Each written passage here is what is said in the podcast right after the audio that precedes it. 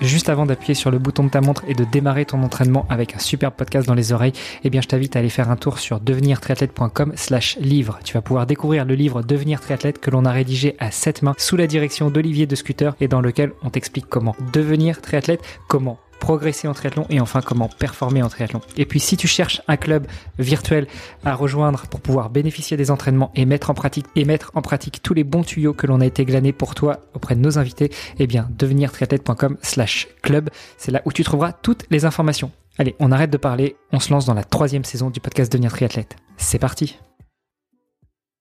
Salut les sportifs, c'est Armano et vous êtes dans un nouvel épisode du podcast Devenir triathlète. De nouveau, il n'y a pas que l'épisode, il y a aussi l'opus, la saison, la série, l'année, puisque c'est le premier épisode de l'année 2023.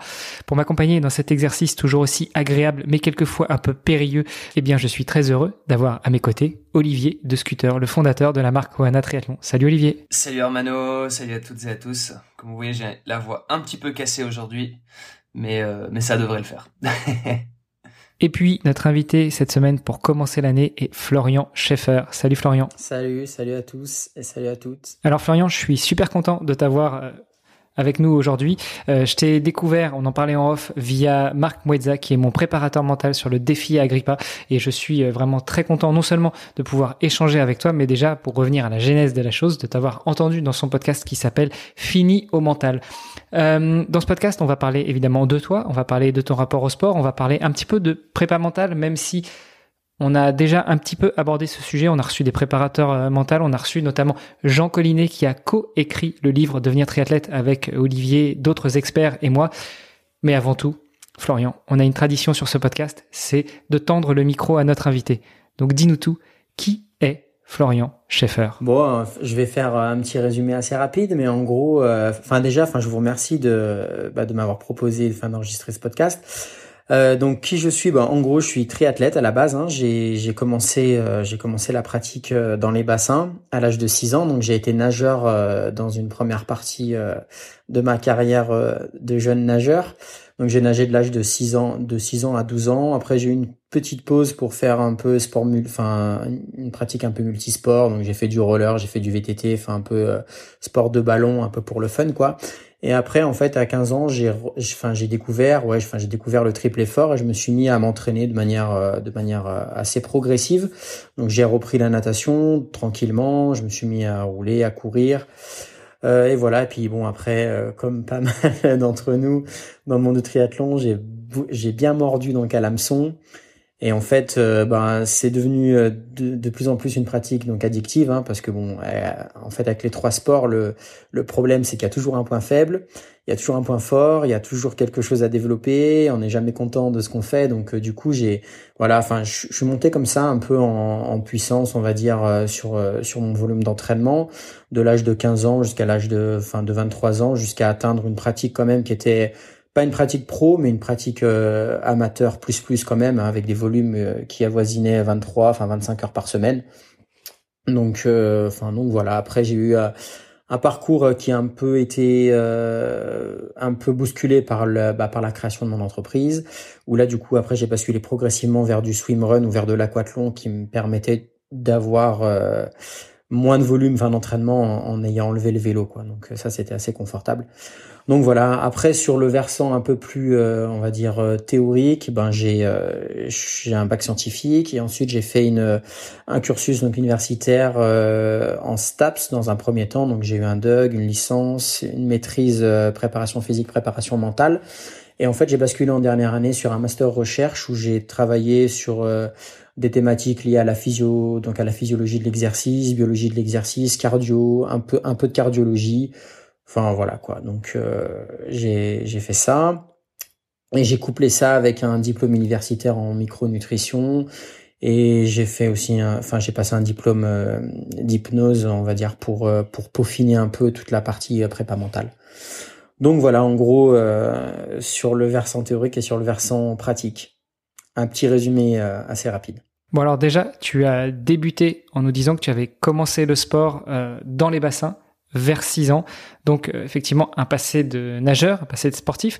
Euh, mais ce qui m'intéresserait, c'est de savoir euh, comment est-ce que tu as commencé justement le sport? Est-ce que tu savais déjà nager à 6 ans? Ou alors est-ce qu'on t'a acheté dans un bassin à 6 ans et on t'a dit allez vas-y débrouille-toi, apprends à nager puis après on verra. Non, non, j'ai appris à nager un peu plus tôt en fait. Enfin, mon père, enfin mon père, enfin mon père et ma mère hein, m'ont pas mal stimulé étant gamin, donc euh, donc euh, enfin j'étais déjà assez, débrouillard et j'ai commencé à nager en club à partir de 6 ans. Donc euh, on va dire que j'avais déjà les bases et, et ensuite bah, je me suis mis à une pratique, on va dire un peu plus encadrée en sachant que jusqu'à l'âge de, fin de 12-13 ans, j'ai, jamais été dans une logique euh, de faire du haut niveau ou d'être un athlète euh, enfin de haut niveau ou de m'entraîner énormément. C'était plutôt une pratique, euh, enfin plutôt récréative quoi. C'est-à-dire que j'allais à l'entraînement pour être avec mes copains, pour m'amuser, voilà quoi. J'avais vraiment aucune vue vers le sport euh, intense. Et quand tu dis que tes parents t'ont stimulé sur la partie sportive, ça explique aussi peut-être ton parcours dans le sport, euh, avec des études universitaires dans le sport. En quoi est-ce qu'ils étaient euh, un stimuli pour toi? Est-ce qu'ils étaient déjà impliqués dans le monde du sport Est-ce qu'ils étaient déjà eux-mêmes sportifs ou est-ce que simplement ils se sont dit que le sport, ça doit faire partie de l'éducation de notre enfant et donc voilà, on va le mettre dans un club et du coup c'est comme ça qu'ils en sont venus à te stimuler un peu et c'est ce qui chez toi a fait naître l'envie de pratiquer, de devenir sportif? Bon, en fait, à la base, ils sont ils sont déjà sportifs. Hein, donc, euh, mon père euh, court euh, assez régulièrement. Il, a toujours eu une, donc une pratique aussi un peu VTT, un peu cyclisme. Ma mère a, pratiqué le hand, le handball à, un, bon niveau de pratique. Elle s'est mise aussi après à, courir. Donc en fait, j'ai toujours baigné dans, dans le milieu et j'ai toujours été imprégné en fait par une, une forme de culture sport quoi. Après, c'était pas du tout une culture sport donc orientée vers le haut niveau. C'était vraiment une culture sport santé.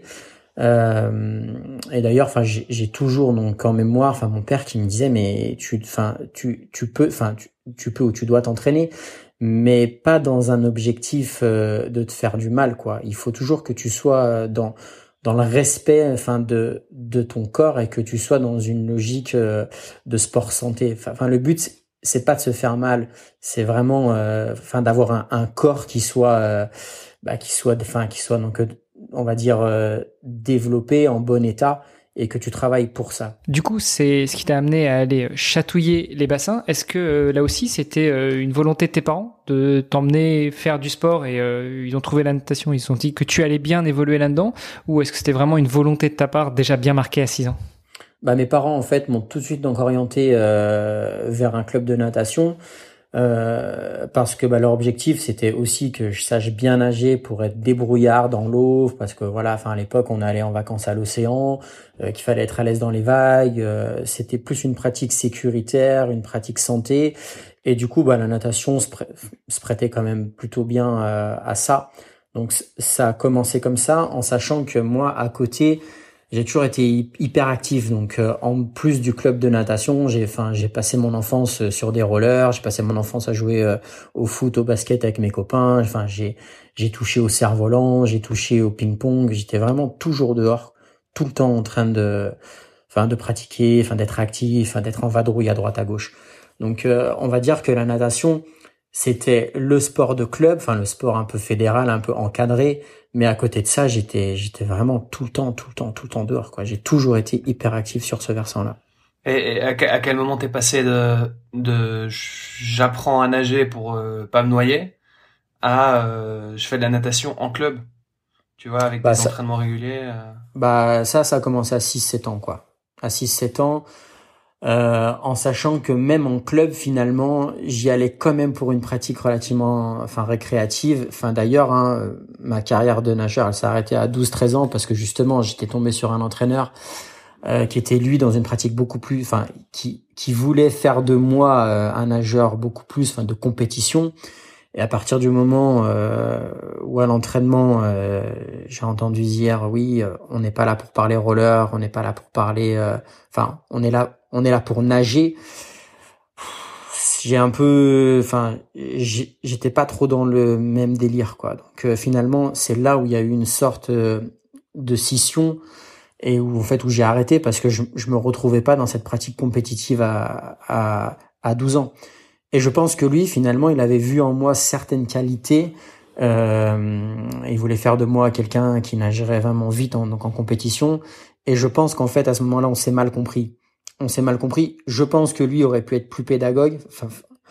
Et je pense que moi, j'aurais pu être moins borné. Mais comme je suis un têtu, bah, finalement, tu me dis, euh, tu viens nager, c'est comme ça. Ben moi, je te dis non, je viens pas nager. Enfin, c'est comme ça. Je viens nager parce que j'ai envie de nager, d'être avec mes, enfin, être avec mes copains, quoi. Et je pense qu'à ce moment-là, il y a vraiment eu une sorte de problème de communication entre nous. Et je l'en veux pas du tout, hein. Enfin, c'est pas du tout un reproche, enfin, parce que je pense que c'est vraiment un super entraîneur en plus. Mais je pense qu'à ce moment-là, il était jeune aussi. Moi, j'étais un gamin, et je pense qu'on s'est pas compris. Et du coup, ça, ça a pas matché. Et en fait, ça a rematché euh, un peu plus tard, quand moi j'ai décidé que je voulais euh, faire ça de manière beaucoup plus sérieuse, quoi. Ok, et parce que tu parlais, tu as, as parlé quand même de carrière de nageur de, de tes 6 à 13 ans. Euh, C'est-à-dire tu faisais tu faisais de la compète à ce moment-là? Ouais, enfin en fait, enfin je nageais en compète, j'étais brasseur en fait à la base et en brasse, enfin j'étais vraiment pas mauvais hein parce que enfin je nageais je nageais franchement en termes de volume, enfin je nageais rien quoi, enfin je nageais deux fois par semaine. Euh, et pourtant sur les chronos, j'étais quand même super bien placé. Après, très sincèrement, euh, j'aurais jamais fait carrière en natation, enfin parce que j'ai pas le morphotype qui va bien, quoi. Je fais 1m73, euh, j'ai un poids de forme à 62 kg. Même en faisant un peu de muscle, ok, je serais monté à 65, à 67 kg, mais j'avais pas du tout le morphotype pour nager à très haut niveau en natation et c'était pas du tout mon délire à moi, c'était pas du tout mon objectif. Je pense que j'aurais pu être un bon un bon nageur de fin de national 2 quoi, ou de national 1 mais dans les fonds de classement de de la national 1. Donc, euh, enfin, donc voilà. Mais par contre, euh, j'aimais bien la compète. Enfin, j'aimais bien surtout être avec mes potes et euh, et puis déconner quoi. C'était surtout ça mon moteur à la base. Mmh. Et, et, tu disais pour revenir sur le sur le côté compétition, tu disais justement que tes parents t'avaient plutôt euh, donné l'exemple du sport santé. Ouais. Est-ce que le sport santé c'est compatible avec la compétition après toi? Moi, je pense que oui. Enfin, je pense que oui. Après, ça dépend euh, euh, à, à, quelle dose en fait on pratique et ça dépend surtout de comment on le fait. Euh, moi, je pense qu'on peut s'entraîner 20 heures par semaine en étant toujours, enfin, dans, dans, dans une démarche de sport santé. Maintenant, il faut s'écouter, il faut pas faire, euh, il faut pas faire n'importe quoi. Le corps, enfin, nous envoie des signaux euh, qui qui trompent pas et et c'est quand même difficile d'allier les deux parce qu'il y a toujours un moment où quand on fait du sport de très haute compétition, ben on sait que là on est borderline quoi. On sait que là on joue avec notre corps, on joue on joue donc avec nos limites et c'est pas facile de trouver euh, le bon compromis. Maintenant, je, je pense que c'est faisable quand même. Euh, moi, enfin sur, euh, enfin j'ai 39 ans, je me suis rarement blessé je me suis vraiment blessé et pourtant je me suis entraîné à des volumes qui étaient quand même assez assez conséquents parce que durant des années j'ai nagé entre 20 et 25 bornes par semaine, j'ai couru entre 80 et 100 bornes par semaine et pourtant j'ai été peu blessé. Donc euh, je pense que j'ai bien mené ma barque et, et les et les périodes où j'ai pas été euh, vraiment donc à l'écoute et je le savais enfin je savais que je jouais avec le feu bah bizarrement c'est là où je me blessais quoi. Donc euh, je pense que si on est à l'écoute, c'est compatible. Maintenant, euh, maintenant, je pense que la frontière, elle est. Ouais, ouais, vas-y, dis-moi. Ouais, enfin, je disais que je pense que la frontière est, est difficile à trouver est difficile à trouver. Euh, et justement, je voulais réagir en te demandant, ça veut dire quoi être à l'écoute? Ça veut dire euh, écouter, euh, ce qu'on nous dit, euh, écoute ton corps, écoute ta tête, écoute tes sensations. pour quelqu'un qui découvre le podcast et, qui t'écoute et qui trouve que c'est super inspirant ce que tu dis et qui hésite justement entre du sport santé, voire pourquoi pas un peu de, de, sport de compétition parce que son entraîneur ou ses entraîneurs lui disent, écoute, t'es pas trop mauvais ou t'es pas trop mauvaise. mais ça veut dire quoi être à l'écoute? Enfin, pour moi, être à l'écoute, c'est vraiment, euh, si tu veux, faire confiance en fait à son intuition, à ce que tu ressens au, plus profond de toi-même. Enfin, moi, je, je pense que maintenant, enfin, je me connais très très bien. Et toutes les fois où j'étais borderline, au fond de moi, je savais que j'étais borderline. Enfin, je savais que que que je jouais avec le feu, bah, parce que mentalement, tu sais, t'es dans une période où t'es un peu fatigué, tu sens que t'es un peu irritable, tu sais qu'au niveau physique, t'as des petites douleurs ou t'as des petites bricoles qui te font dire que là c'est quand même bizarre. Euh, juste, t'as plus envie. enfin des fois tu veux plus aller t'entraîner. Enfin t'as plus envie. Et moi j'y allais donc un reculant et je me disais mais Flo c'est c'est pas c'est pas dans ta nature. Enfin normalement tu vas t'entraîner parce que tu as envie de t'entraîner. Mais pour tenir un volume conséquent parce que enfin voilà enfin je savais que pour nager un 400 mètres nage libre en moins de 4 il fallait que je nage 25 bornes par semaine ou 20 bornes pour courir un 10 000 en moins de 31 30 il fallait que je cours entre 80 et 100 bornes par semaine. Et en fait je m'imposais aussi des sortes de volumes kilométriques bah, parce que je savais que en face d'un enfin pour atteindre donc un certain chrono tu dois mettre en face euh, donc un volume. Et des fois ben quand j'arrivais à une semaine à 80 et que je savais qu'il fallait que je fasse 100 ben je savais que en théorie, je devais aller à 100, mais mon corps ou mon mental même me disait, mais Flo, tu fais n'importe quoi, parce que là, donc aujourd'hui, les 20 km de trop, eh ben, c'est ceux-là qui vont faire que tu vas basculer vers, vers la blessure ou vers donc une pratique qui ne te ressemble plus. Tu vois, donc, euh, il y a plusieurs, enfin, il y, a vraiment euh, plusieurs paramètres qui sont soit soit enfin soit psychologiques soit physiologiques soit donc soit donc émotionnels et qui te font dire qu'il y a un moment bah enfin tu tu bascules en fait. Tu, euh, tu soit enfin soit tu bascules ou, ou soit t'es sur la brèche et va pas falloir trop trop déconner parce que sinon tu sais que tu vas aller du côté obscur. Mmh. Et, et c'est là où c'est important d'avoir un coach justement qui potentiellement va pouvoir t'objectiver un petit peu ça au-delà, au-delà du ressenti aussi, enfin d'avoir un peu cet échange. Euh. Ouais, c'est ça. Après, enfin, je pense que le rôle du coach, il est là aussi. C'est sûr qu'il t'aide donc à à, à trouver euh, ce genre de limites. Euh, après, pour moi, enfin, par exemple, moi, enfin, je me suis toujours euh, coaché tout seul parce que du coup, j'avais aussi cette impression euh, de me connaître mieux que quiconque et de toujours prendre les bonnes décisions pour moi. Donc euh, après, est-ce que j'ai fait le bon choix ou pas? Enfin, enfin, j'en sais rien parce que peut-être que j'aurais pu prendre un coach et j'aurais pu être euh, être plus fort, être plus performant, euh, faire moins de conneries. Enfin, j'en sais rien. Mais peut-être que j'ai bien fait parce que en fait, au final, ce qui me convenait à moi, c'était vraiment de, de me driver tout seul avec mon ressenti personnel. Et je me disais, mais en fait, il y a, y a personne d'autre qui, qui, te connaît mieux que toi. Enfin, il y a que toi qui te connais vraiment comme ça. Non, c'est clair. et, du coup, c'était compliqué, quoi ton coach, il, alors, il ressent pas forcément ce que tu ressens, mais il va être capable aussi d'avoir euh, d'avoir cette vision objective et surtout cette expérience aussi parce que parce que des mecs comme toi potentiellement, euh, il en a déjà entraîné euh, 100, euh, tu vois, 200, 300. Enfin, je veux il, donc il, va il va potentiellement cette expérience, c'est ça aussi quand tu vas avoir un coach. En fait, c'est c'est pour ça, c'est pour l'expérience aussi parce que Bon, la théorie, à la limite, euh, bon, t'achètes, euh, t'achètes deux trois bouquins euh, sur le, tu vois la, la science de l'entraînement et en fait t'as compris. Euh, mais en fait, c'est le, c'est, ce petit truc en plus, c'est cette expérience que que tu vas aller chercher dans, dans un coach. Mais et aussi ce côté, ouais, ce côté objectif parce que autant. Alors après, il y a des gens qui ont plus facile que d'autres à se, à s'écouter, à écouter son corps.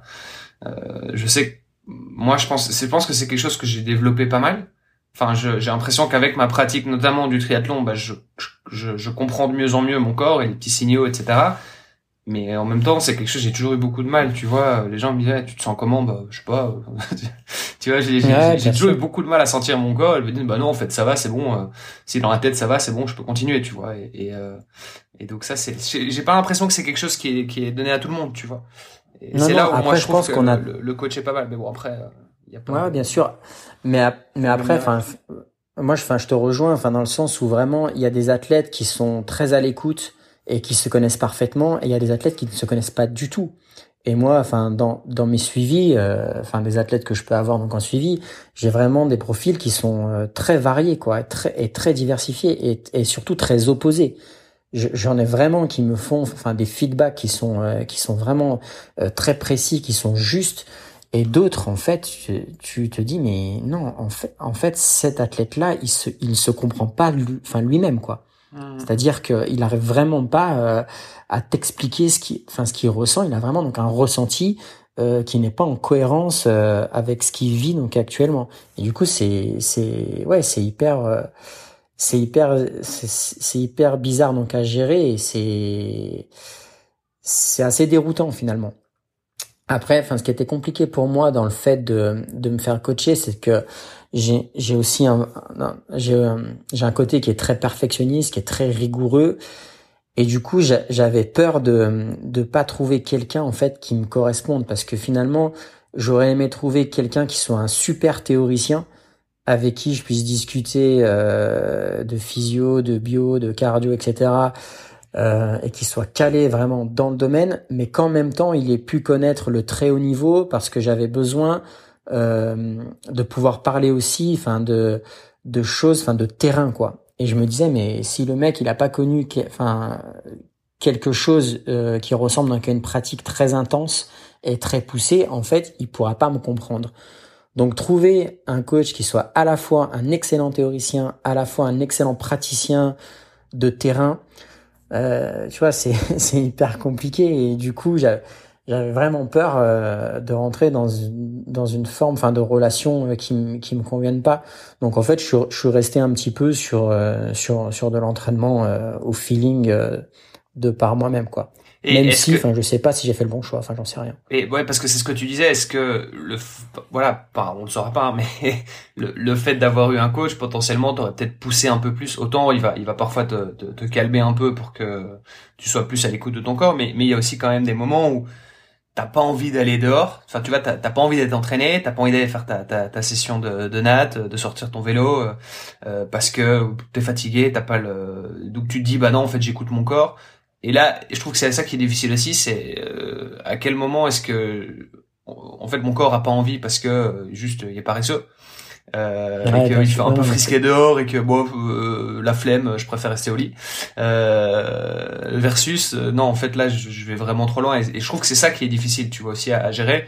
Et, je trouve que bah, parfois justement, quand t'as un coach qui peut vraiment t'accompagner, mais qui est qui, qui, qui a vraiment fait un truc, enfin voilà, où c'est vraiment du sur-mesure pour toi, bah, potentiellement ça va te ça va te pousser aussi un peu plus quoi. Moi je sais que si j'ai pas mon plan d'entraînement, bah clairement je vais m'entraîner deux fois moins quoi. Je j'arrive pas à m'entraîner seul, tu vois. J'ai besoin d'avoir un truc de me dire OK, là c'est là, je dois y aller, c'est j'ai pas le choix, tu vois. Ouais, ouais. Après enfin moi j'ai jamais trop eu besoin qu'on me pousse à, aller m'entraîner enfin parce qu'en fait j'adore m'entraîner. En fait, je suis complètement addict à l'entraînement et du coup euh, le j'avais pas besoin de plan, si tu veux, pour euh, pour aller à l'entraînement. C'est-à-dire que je je mettais toujours donc un volume en face des performances que que que que je voulais atteindre. Donc en fait, je savais que je devais nager donc un 400 en moins de 4,30. Donc à partir de là, enfin je savais que de toute façon c'était pas possible si je nageais moins de 20 bornes par semaine. Donc je m'imposais toujours un volume entre 20 et 22 bornes, 23 bornes, enfin 25 bornes. Mais finalement, j'avais pas de mal à m'y tenir, bah parce que du coup, je pense que j'ai aussi donc un tempérament, euh, comment dire, je pense que je suis, je, enfin, je suis un mulet, je pense que j'ai vraiment euh, ce côté, enfin, rigueur qui est très ancré, un peu staccanoviste, et du coup, euh, j'avais pas de mal en fait avec le fait de tenir des volumes, vraiment. Du coup, enfin, pour moi, ça, c'était pas un, un problème à gérer. Mais, mais je conçois que ça peut l'être pour plein d'autres personnes. Hein. Mais en tout cas, sur ce point-là, je me sentais pas concerné du tout. Mhm. Ok. Bon, et donc du coup, tu arrêtes ta carrière de nageur à 12 ans. tu fais quoi? Petite crise d'adolescence. Finalement, j'ai rien fait. Ouais, ouais, bah, en gros, c'est ça, ouais, ouais.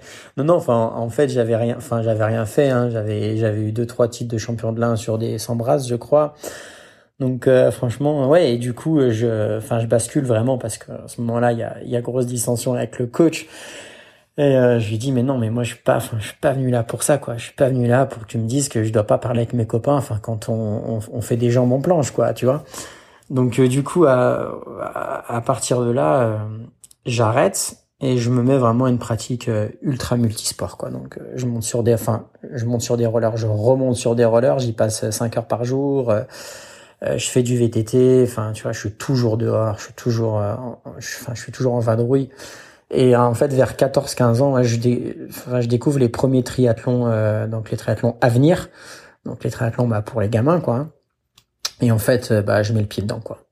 Et là, c'est, et là, c'est la fin des haricots parce que du coup, euh, du coup, bah, je me Là, c'est pire que le Covid. T'as chopé le virus, tu t'arrivais plus à être vacciné. Ouais, ouais. Non, non, mais là, là, du coup, c'est, vraiment, c'est vraiment une sorte d'engrenage, mais enfin que je vis, enfin de manière très positive. Hein.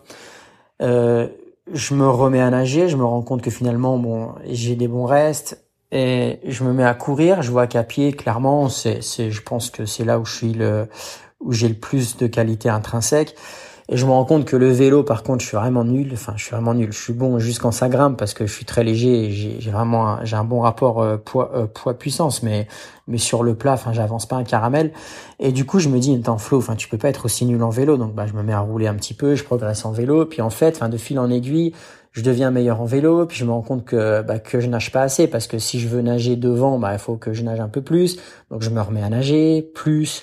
Et finalement, tu rentres dans une sorte de pratique où ton point faible enfin, devient ton point fort, euh, ton point fort devient ton point faible, et du coup, avec les trois disciplines, bah, tu te rends compte que tu peux t'entraîner mais euh, des heures et des heures, et que tu progresses, parce que enfin, on va dire qu'à 15 ans, bah, tu es en pleine période où tu es en pleine progression. Donc du coup, je, je trouve que c'est hyper grisant parce que finalement, je fais que progresser. Donc au début, j'ai évolué à un niveau qui est, bah, qui est départemental et finalement après, je monte un petit peu. Je me dis putain ouais, finalement il, y a peut-être moyen de faire un championnat de France. Puis tu vas faire un championnat de France, puis tu te rends compte que tu fais partie des derniers, mais quand t'entraînant un peu, tu pourrais faire un top 30. Et tu vois, tu rentres dans une forme euh, de pratique un peu, euh, un peu, un peu, un peu engrenage, un peu, un peu excessive, qui fait que tu te rends compte que tu peux faire toujours plus quoi.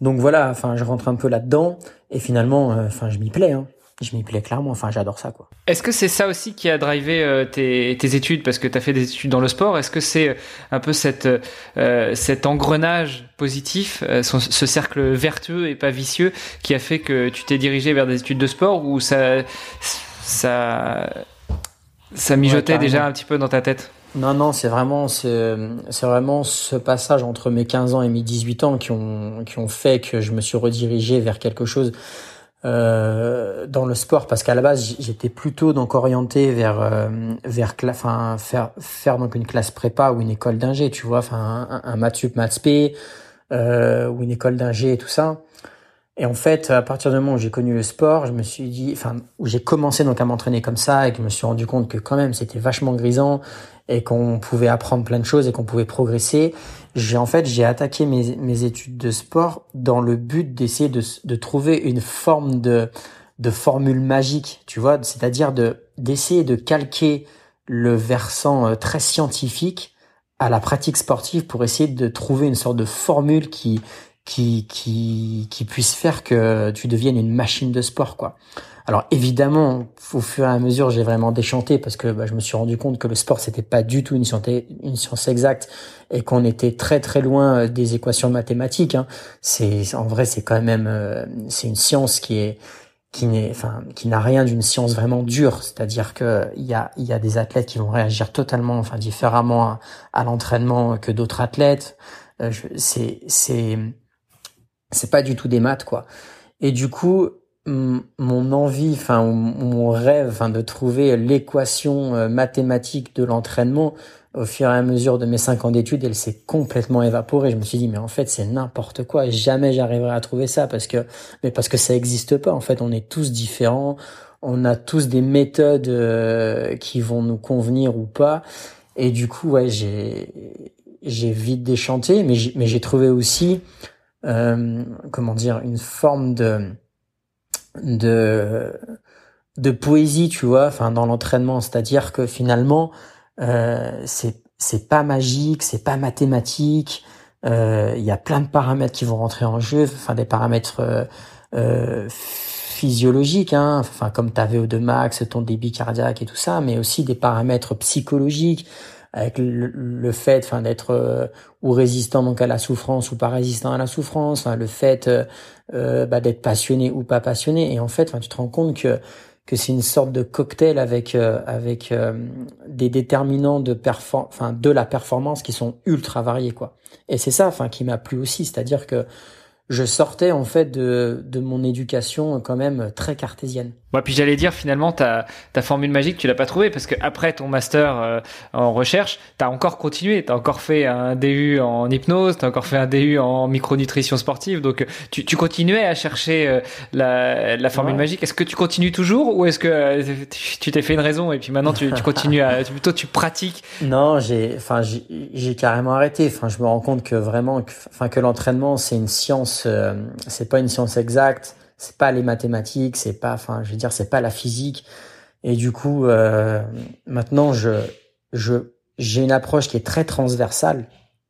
Donc évidemment, enfin, je, je reste un passionné, enfin, de physio, euh, de bio. Euh, j'adore les datas, évidemment mais je me rends compte qu'il y a tellement de choses à côté quoi il y a vraiment il y a toutes les caractéristiques psychologiques enfin de l'athlète il y a il y a il y a il y a toutes les théories donc de la motivation. Il y a plein de choses en fait qui sont extrêmement complexes quoi. Et le mental est beaucoup plus compliqué enfin pour moi enfin j'ai l'impression donc aujourd'hui que sur, sur sur le versant plutôt physiologie je dis pas que j'ai fait le tour mais mais mais plus ou moins. Enfin je veux dire une fois que tu as compris euh, VO2 max VMA et compagnie bon enfin tu enfin tu réinventes pas l'entraînement par contre je trouve que sur le versant psychologique on, on en est qu'aux prémices. Enfin quand tu vois ce qui se passe au niveau euh, au niveau des bah, des neurosciences enfin tu te dis que la neuroscience c'est vraiment une science qui est qui en pleine expansion.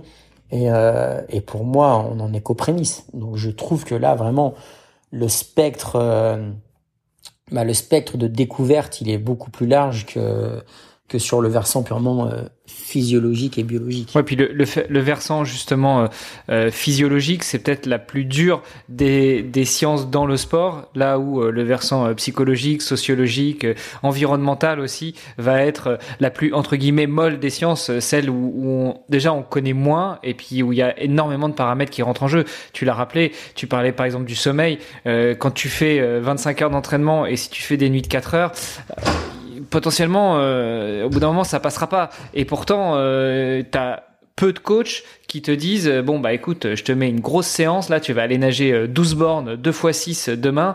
Et puis et puis oublie pas de dormir la veille. Enfin pour pour un coach en général ça va de sens. Pourtant c'est c'est à prendre en compte dans l'entraînement. Ah bah carrément. Enfin carrément. Et d'ailleurs enfin aujourd'hui on a beau y tourner euh, dans tous les sens, mais on a plein de modes. Hein. On a, enfin, on a la cryothérapie, on a tout ce qui est lié donc à l'électrostimulation, euh, on a les datas à plus savoir qu'en faire. Enfin, je veux dire, tu tu parles donc avec des athlètes. Enfin, je veux dire, ils passent deux heures par jour à regarder leurs data, quoi. Enfin, euh, toutes leurs données de puissance, de vitesse, machin, etc. Et pour moi, on en oublie. Bah, on en oublie tout ce qui est tout ce qui est lié en fait aux fondamentaux. Enfin, les fondamentaux, c'est c'est déjà aimer t'entraîner et c'est bien récupérer, c'est bien dormir, c'est bien manger. Et la base, enfin pour moi, elle est là. Et et, et dans nos pratiques occidentales, enfin à des moments, moi ça me fait doucement rire, quoi, parce que on regarde qui qui euh, qui travaille avec le dernier capteur de puissance, qui travaille avec la dernière roue carbone, euh, qui travaille avec les dernières chaussures. Ok, mais sauf qu'on oublie que bah, que les meilleurs, enfin que, les meilleurs euh, coureurs du monde euh, ils sont au Kenya et les mecs, euh, ils ont couru durant des années euh, sans fréquence cardiaque, avec des chaussures de merde et ils bouffaient, enfin des galettes de blé, tu vois. Mais les mecs, bon bah par contre, ils sont passionnés. C'est un moyen d'émancipation pour eux bah, de la pauvreté et, et les mecs, ils dorment, ils s'entraînent et ils ont pas tout le matériel que nous on a donc en Occident et pourtant ils courent le marathon en 2:03 quoi. Tu vois et puis à côté de ça, enfin et puis paradoxalement à ça, bah, tu vois des gars qui courent des marathons en 4h00 euh, et qui passent une heure et demie par jour à regarder euh, leur courbe sur, euh, enfin, sur les réseaux, quoi. Donc, euh, et qui sont limite des sapins de Noël parce que un capteur de puissance, un capteur cardiaque, euh, de, une montre, deux montres, les, les, dernières chaussures à la mode, etc. Et, et, pour moi, si tu veux, on en oublie bah, le sens premier. Quoi. Il y avait un petit peu ce discours-là aussi sur les vélos, tu sais, où, où pendant un moment, euh, on était à la, à la, chasse au gramme superflu. On allait te mettre euh, la vis super géniale, magique, qui pèse le moins, alors que finalement, bah, tu fais gaffe à ce que tu bouffes, tu perds 100 grammes et, ta vis, bah, t'en mets 10 des comme ça. Quoi. Bien sûr et tu dis 100 grammes, mais moi de, enfin, moi je dirais pas 100 grammes. Je dirais que dans dans dans le milieu, enfin du du cyclotourisme, euh, tu fais la chasse, donc si tu veux à la vis qui fait euh, qui fait 3 grammes, et puis paradoxalement à ça, bon bah les mecs ils ont 4 à 5 à 10 kilos trop sur le vélo. Enfin de leur poids de corps je parle, mais parce que finalement euh, tu manges n'importe quoi, enfin tu fais pas attention et et au final, mais les grammes que tu cherches donc à gagner avec un guidon carbone, euh, mais tu peux, enfin tu peux gagner 25 fois plus euh, juste en ayant une hygiène alimentaire normale. Tu vois, donc finalement, j'ai l'impression qu'on se trompe de combat, quoi. Mais bon, voilà, après, ça, c'est la, enfin, on est dans la culture occidentale, euh, c'est comme ça. Enfin, je veux dire, il, faut vendre du matos, il faut faire rêver. Euh, et du coup, et, tu dis, euh, tu dis la, la culture occidentale, euh, ouais, parce que tu compares ça au, Kenya, par exemple. ouais. Mais parce que, enfin, bon après, je, est-ce que c'est occidental ou pas, j'en sais rien, mais euh, tu vois, moi, il y a un moment où je vivais au Pérou et je, je, je m'entraînais avec euh, dans un club avec des, d'autres triathlètes péruviens. Et, euh, et je me souviens, il y en avait un d'entre eux qui était clairement en surpoids. il devait faire plus de 100 kilos, tu vois. Euh, et c'était pas que du muscle. Donc, et c'était le genre de gars après l'entraînement, tu vois, barbecue et, et bière toute l'après-midi, mais genre, enfin vraiment dans l'abus quoi. Et, et en même temps, le mec avait quand même un vélo à 15 000 balles tu vois. Ouais, bien sûr. tu te dis, mais attends, mais même les athlètes pro et triathlètes pro, ils se payent pas, limite pas ça parce que, enfin, c'est, c'est, et, c'était un vélo à 15 000 euros, quoi. Et, ouais, bien sûr. tu te dis, mais c'est, c'est, c'est hallucinant, enfin, mais il faut revoir un peu les priorités, quoi. ouais, bien sûr. Euh, bien voilà, sûr. moment, c'est plus du show que, qu'autre chose, quoi. Mm, mm, mm. Bon, il parle pas français, comme avis, il écoutera pas le podcast, donc, euh, non, mais après, après, enfin, moi, enfin, moi, en soi, si tu veux, Enfin, le fait que tu roules avec un vélo à 15 000 balles, c'est pas un problème. Enfin, je veux dire, on a tous le droit de faire comme on veut. Bien sûr. Euh, c'est juste qu'il faut avoir un dialogue après qui soit, enfin, pas un dialogue, mais donc un discours en cohérence, donc avec tout ça. Euh, si tu si, si as un surpoids de 15 kilos mais que tu le sais et que tu dis voilà enfin moi je m'en fous. J'ai une pratique qui est très récréative et je veux et je vais acheter un vélo à 15 000 euros mais parce que j'ai les moyens je me fais plaisir. Moi si tu veux ça me pose aucun problème. Après là où ça me pose un peu plus de problème c'est quand euh, tu as affaire donc à un athlète euh, qui qui a donc une requête euh, de performance mais qui met rien en face pour l'obtenir. Donc là si tu veux là on est sur quelque chose qui pour moi est une incohérence. Donc là, par contre, je suis un peu moins d'accord, bah, parce que si vraiment tu, euh, veux progresser, oui, bah, la priorité, c'est pas d'acheter un vélo à 15 000 euros, c'est euh, de faire ce qui en sorte à côté, tu vois. Donc euh, voilà. Mais en soi, enfin le fait, enfin d'être en surpoids puis d'avoir un super vélo, c'est pas incompatible.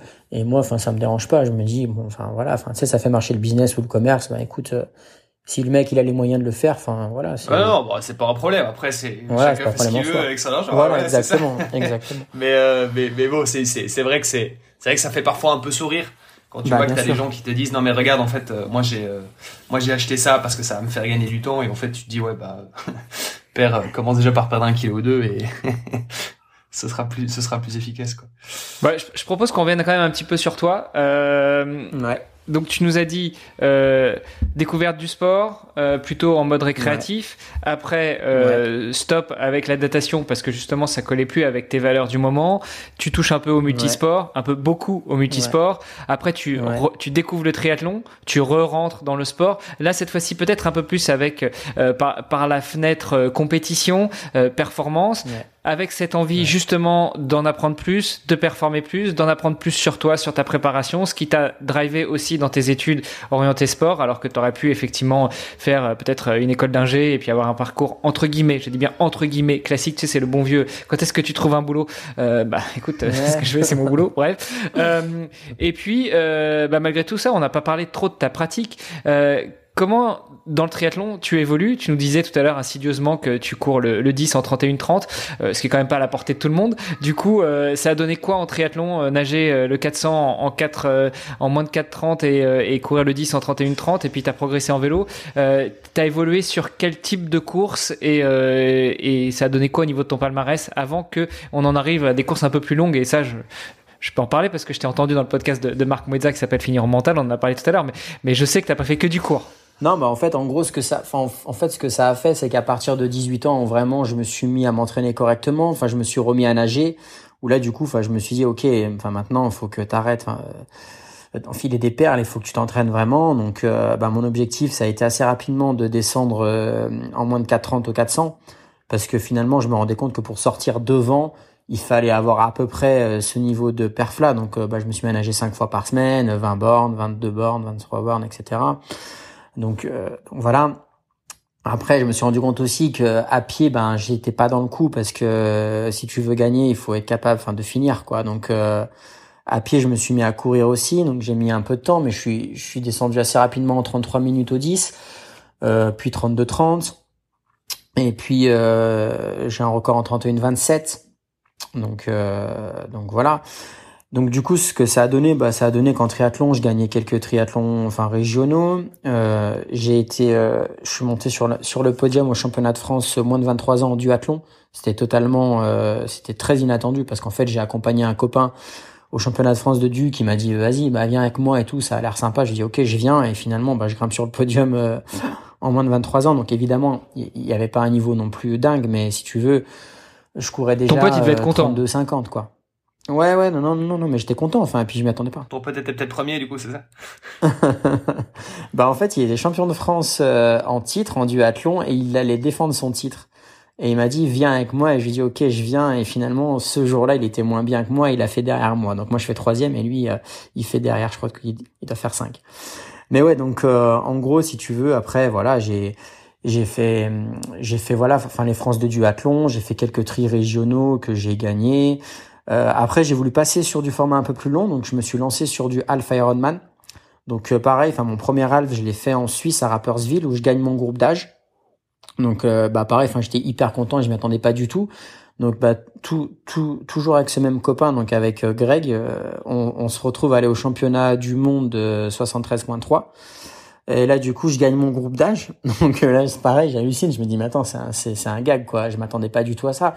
Parce qu'en fait, à ce moment-là, je nageais quand même déjà bien, je courais bien, mais en vélo, j'étais un peu juste. Et finalement, je fais une super course, tu vois, je termine le semi en 1 en 1h14 sur tri, quoi. Donc, euh, je me dis, putain, en fait, franchement, ça va, quoi. C'est, c'est quand même, euh, enfin, je fais vraiment une course hyper aboutie. Et, et voilà. Et en fait, en fait, à ce moment-là, je m'interroge sur le fait de, de tenter une carrière en pro. Euh, parce que je me dis, putain, finalement, quand même, intrinsèquement, j'ai 24 ans et quand même, ça colle, quoi. Sauf que en, vrai, j'ai vraiment eu peur. Il faut, il faut dire ce qui est. J'ai vraiment eu peur parce que bah, triathlon, c'est pas un sport euh, où il y a beaucoup d'argent, c'est pas un sport euh, euh, très médiatisé. Et je me disais, mais si t'arrive une merde, enfin, imagine tu te lances euh, donc en carrière pro, imagine il, il t'arrive une merde, enfin, t'as rien quoi. Enfin, tu te retrouves avec avec rien. Donc en fait, j'ai jamais passé le pas, j'ai jamais tenté une aventure en pro, donc j'ai toujours continué à courir en amateur.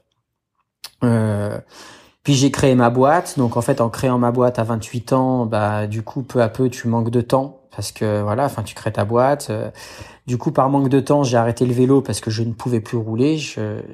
J'avais deux options qui se prêtaient à moi. J'avais soit je continue à faire du triathlon un peu en dilettante en me disant je fais toujours bah, mes trois sports mais à un volume inférieur ou soit je continue à m'entraîner autant donc 20 heures par semaine mais par contre je fais que nager et que courir. Et c'est d'ailleurs ce que je préférais dans les trois disciplines. Donc du coup, c'est là en fait où j'ai vraiment basculé sur une pratique type aquathlon, swimrun. Donc aquathlon dans, dans, dans un premier temps parce que bah, le swimrun n'existait pas ou était vraiment très très très très très confidentiel. Donc aquathlon et donc en fait en aquathlon j'ai fait un peu pareil. J'ai couru en groupe d'âge donc j'ai gagné plusieurs fois enfin des championnats du monde groupe d'âge. Puis et puis parallèlement à ça, bah, je, enfin, je me battais pour battre des records sur 10 bornes, euh, pas régulièrement parce que finalement je suis pas fan de la route, donc je, je suis allé me, enfin, me mesurer deux, deux, trois fois sur des 10 bornes pour essayer de voir ce que je valais. Euh, j'ai continué à nager un peu en eau libre et tout ça. Quoi. En fait, j'ai toujours une pratique un peu multi, donc euh, du coup, euh, un peu d'eau libre, un peu de trail, un peu de route, un peu d'aquathlon, et puis peu à peu un peu de swimrun. En fait, je suis toujours allé là où où mon envie, elle, elle m'emmenait. Quoi. J'ai jamais, enfin, je, je, me suis jamais trop imposé de choses en fait. Voilà. Mmh. Et, tu, tu, tu disais quand tu avais découvert le tri 14 ans, que t'étais pas spécialement bon à vélo, et que encore aujourd'hui, ou en tout cas euh, quand tu t'es mis de manière un peu plus sérieuse, c'est le vélo que t'as lâché quoi. Donc euh, c'est quoi qui te déplaît euh, autant dans le dans le vélo? Bah dans le vélo en fait. Alors Olivier pose cette question-là parce que lui à la base il est cycliste, hein, tu l'auras compris. Hein. ouais non en fait si tu veux dans dans le vélo il y a plusieurs choses. La première chose c'est que intrinsèquement clairement c'est le sport, je pense, où j'ai le moins d'aptitude. Euh, sauf, sauf dans les dans les parties montantes. S'il faut monter des cols, vraiment euh, là, enfin par contre, euh, c'est là où j'ai toujours été vraiment le plus performant.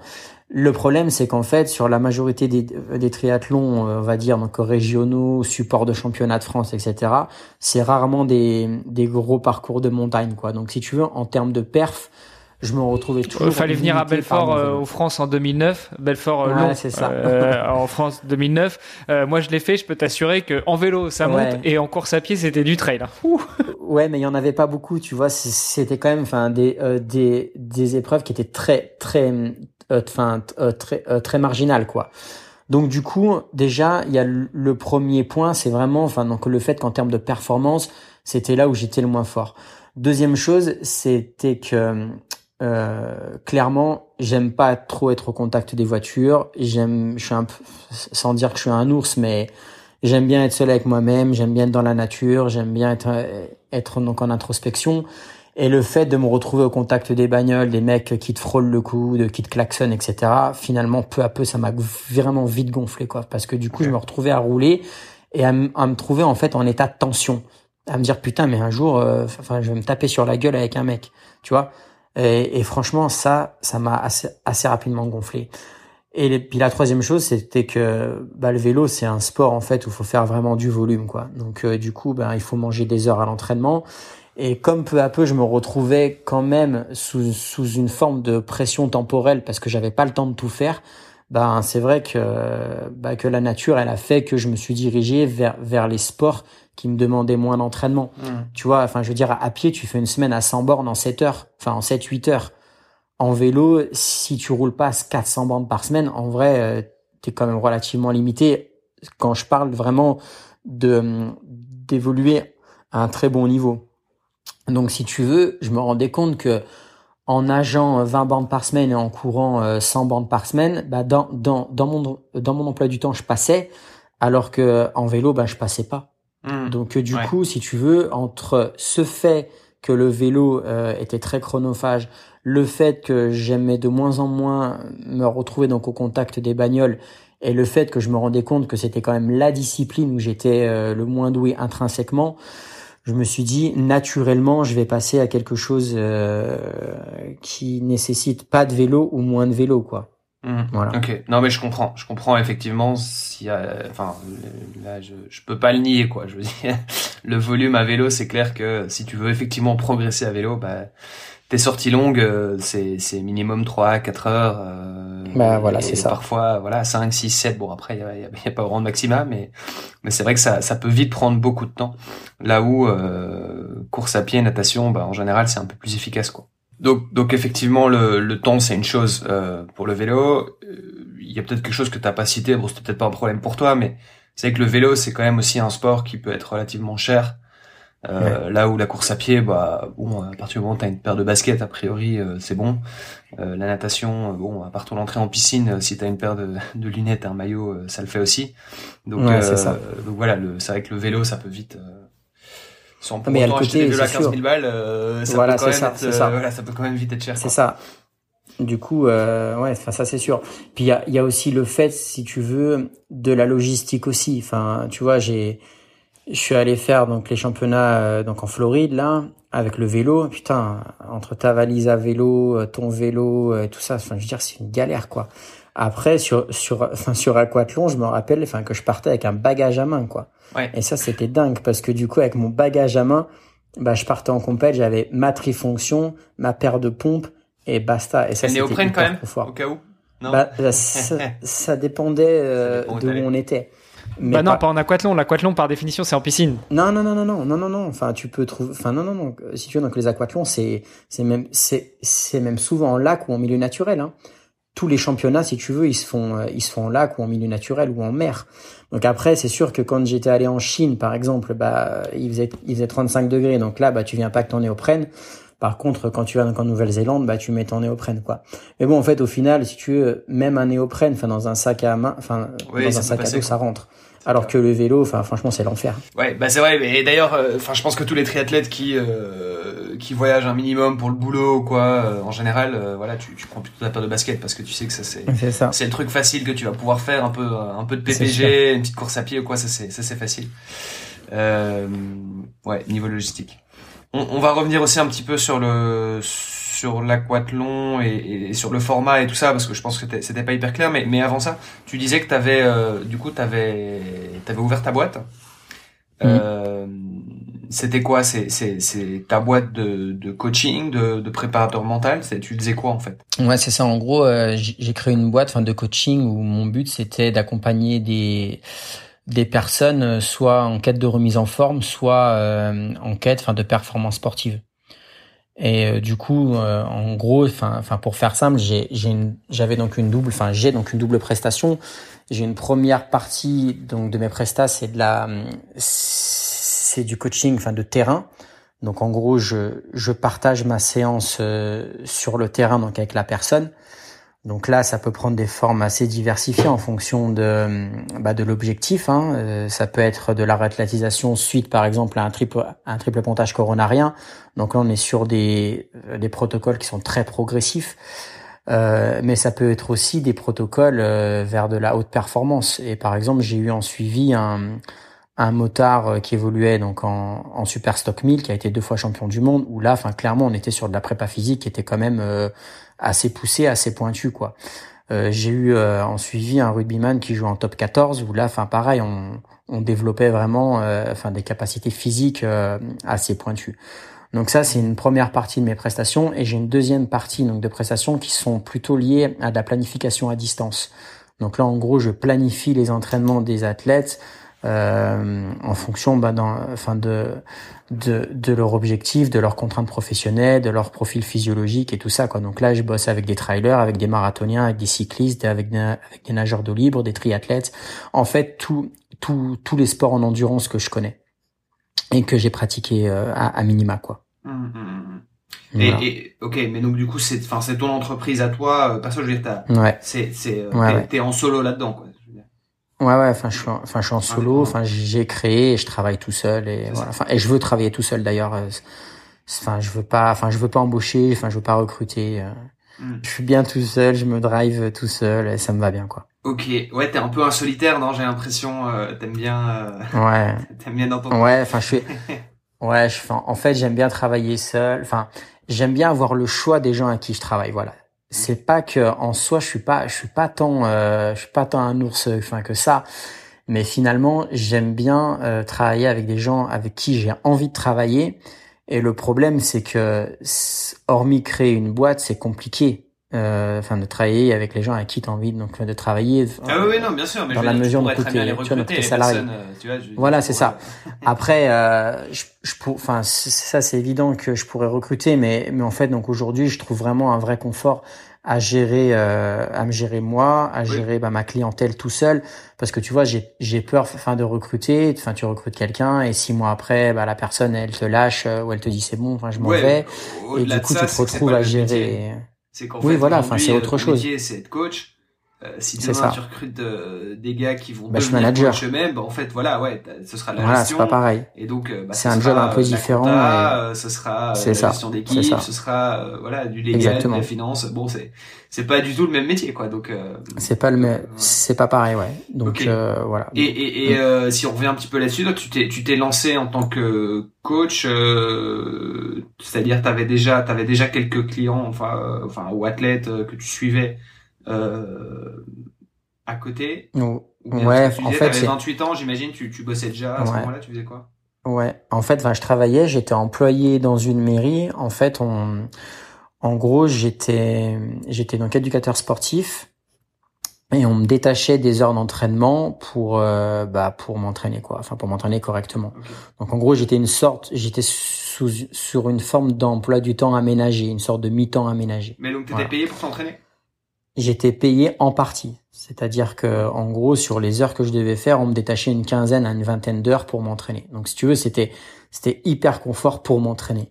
Après, peu à peu, je me suis pas retrouvé, en fait, au niveau professionnel parce que c'était vraiment, enfin, le carcan de la, enfin de la fonction publique, tu sais, avec tout ce qui est donc inhérent à la fonction publique, hein, euh, enfin donc le fonctionnariat, les, une sorte de latence très importante, une sorte de conformisme très très prégnant, qui qui du coup me plaisait, enfin commençait en fait à me à rentrer en confrontation directe avec mes valeurs enfin qui qui qui étaient les miennes. Donc à ce moment-là enfin je me suis dit il faut partir en fait. Il faut pas rester euh, à un poste où t'es pas épanoui et où tu te sens pas bien. Donc c'est à partir de là en fait où j'ai créé ma boîte. Donc en gros j'avais j'avais déjà deux trois potes que je suivais en on va dire en, en bénévole euh, sur sur du coaching à distance, mais carrément enfin quasiment pas grand chose quoi. C'était c'était vraiment euh, c'était très minoritaire en fait. Et du coup voilà, donc à partir du moment où j'ai quitté mon poste, bah, j'ai créé ma boîte et j'ai et j'ai lancé enfin officiellement mon projet. C'est c'est euh, non parce que enfin je, je pense qu'il y a, il y a, peut-être certains auditeurs que ça que ça peut intéresser. C'est vrai que souvent quand on est passionné de sport, bah parfois on se pose la question de en fait euh, je suis passionné de sport mais je travaille pas du tout là-dedans. Euh, est-ce que est-ce que je me verrais évoluer euh, là-dedans? Et enfin voilà je connais je connais pas mal de, de gens autour de moi qui qui se disent bah tiens ouais je ferais bien un peu de coaching. Enfin j'en vois beaucoup tu vois qui se qui se lancent dans, dans, le coaching. Euh, ça a été assez vite pour toi. T'as as, vite pu euh, avoir, enfin, t'as as besoin d'un certain volume, tu vois. J'imagine en tant que coach, je sais pas, tu, ouais, tu suis combien d'athlètes ouais. Euh? Alors actuellement, j'ai 80 athlètes en suivi à distance, ce qui est vraiment beaucoup, beaucoup. Enfin, je m'étais fixé une limite euh, vraiment à 50. Okay. Sauf que je, je, travaille maintenant donc avec une plateforme en ligne qui est vraiment très bien faite et qui me permet, si tu veux, d'avoir d'avoir automatisé certaines données et tout ça, d'avoir créé une bibliothèque fin de séance qui est vraiment gigantesque. Du coup, je gagne du temps enfin sur toute cette partie-là, ce qui me permet d'avoir un peu plus de monde. Mais oui, en gros, j'ai 80 athlètes en suivi à distance et sur le terrain, j'ai une quinzaine d'heures enfin dans la semaine où je suis dehors sur le terrain quoi. Donc ouais, c'est quand même super super dense.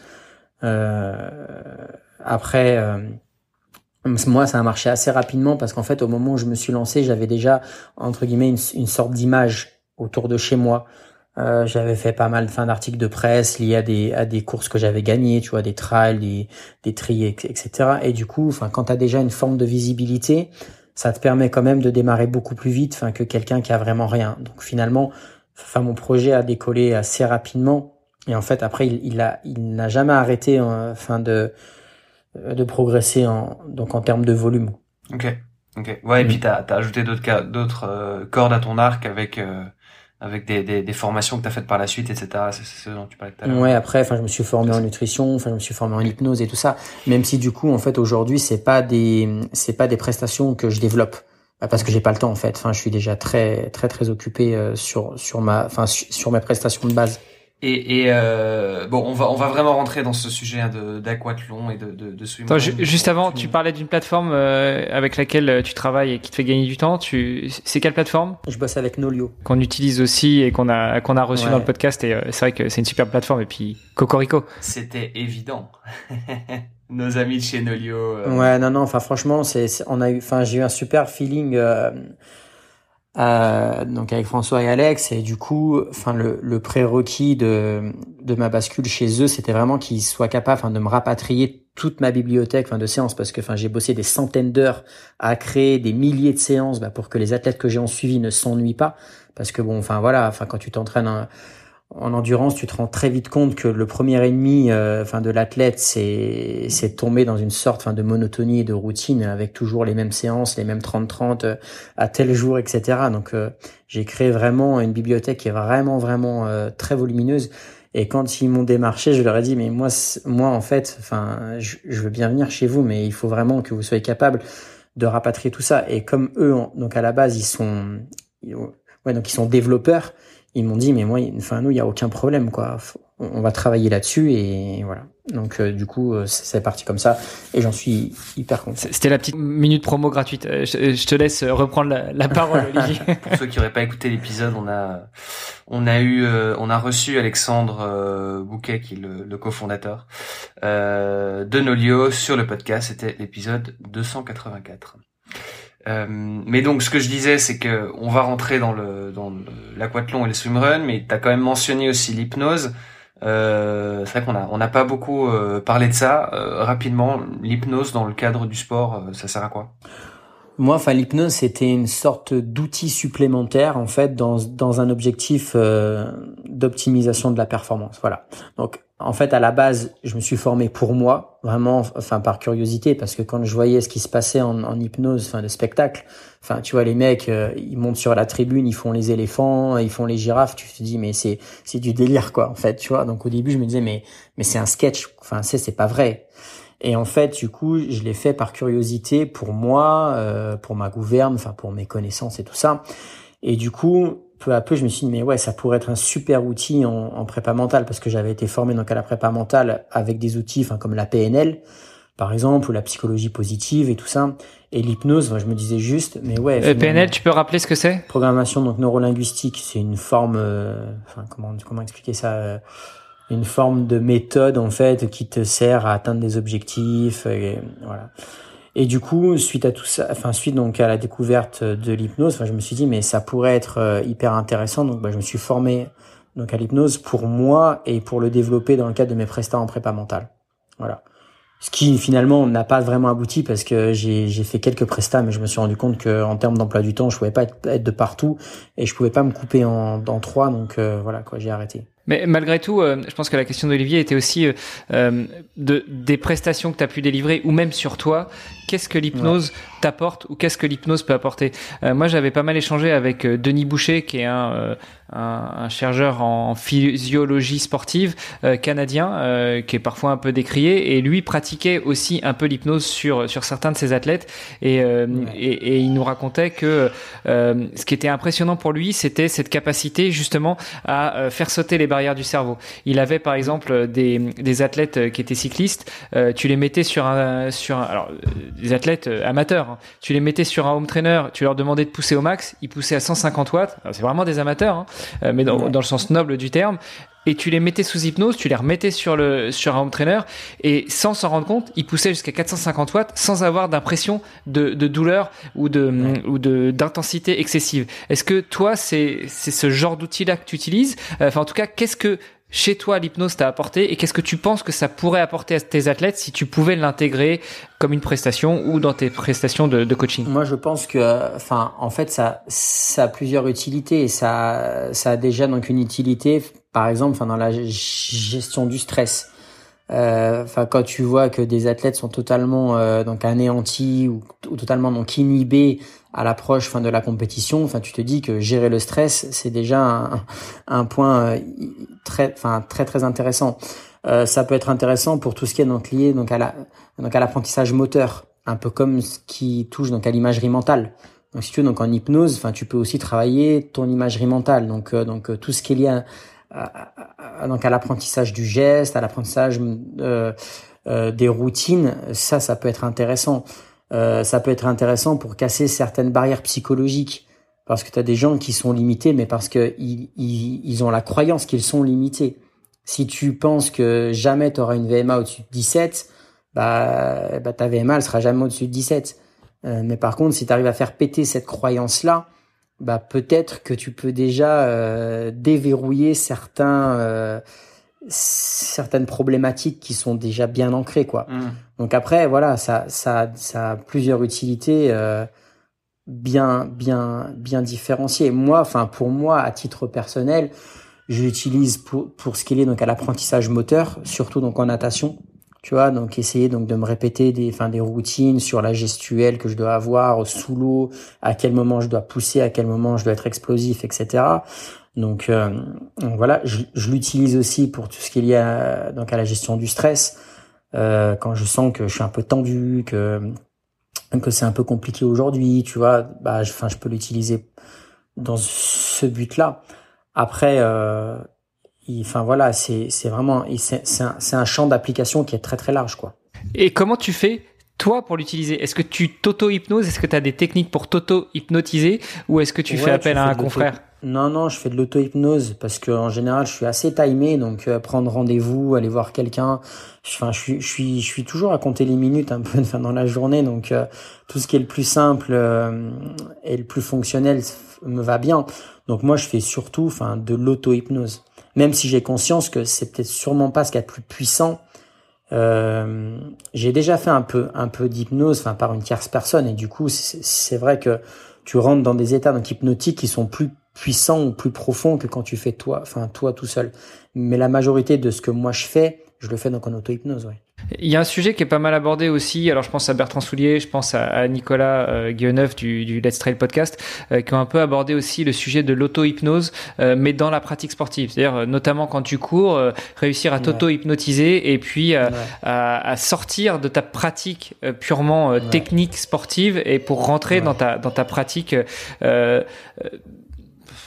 ouais, voilà, dans ta pratique de, de, de du sport que tu es en train de faire. Je pense que c'est un peu plus dangereux en vélo, euh, en course à pied peut-être un peu moins, en natation à la limite, si tu es en piscine, fais attention au bord, mais est-ce que c'est des choses que tu pratiques aussi? Est-ce que c'est des choses que tu peux recommander? Alors, ça, enfin par exemple, je l'ai déjà donc expérimenté sur des sur des courses où je me où je me retrouve assez rap, enfin assez rapidement, où je me trouve en souffrance, vraiment en, en très grande souffrance parce que bon, il y a Enfin, je veux dire, donc on va pas se mentir. Hein. Enfin, je veux dire, on, on, fait des épreuves qui sont difficiles et parfois, tu sais que, que pendant des longues minutes ou, même donc des heures, enfin, tu vas te retrouver vraiment donc à serrer les dents et, et donc à être en souffrance et physique et psychologique.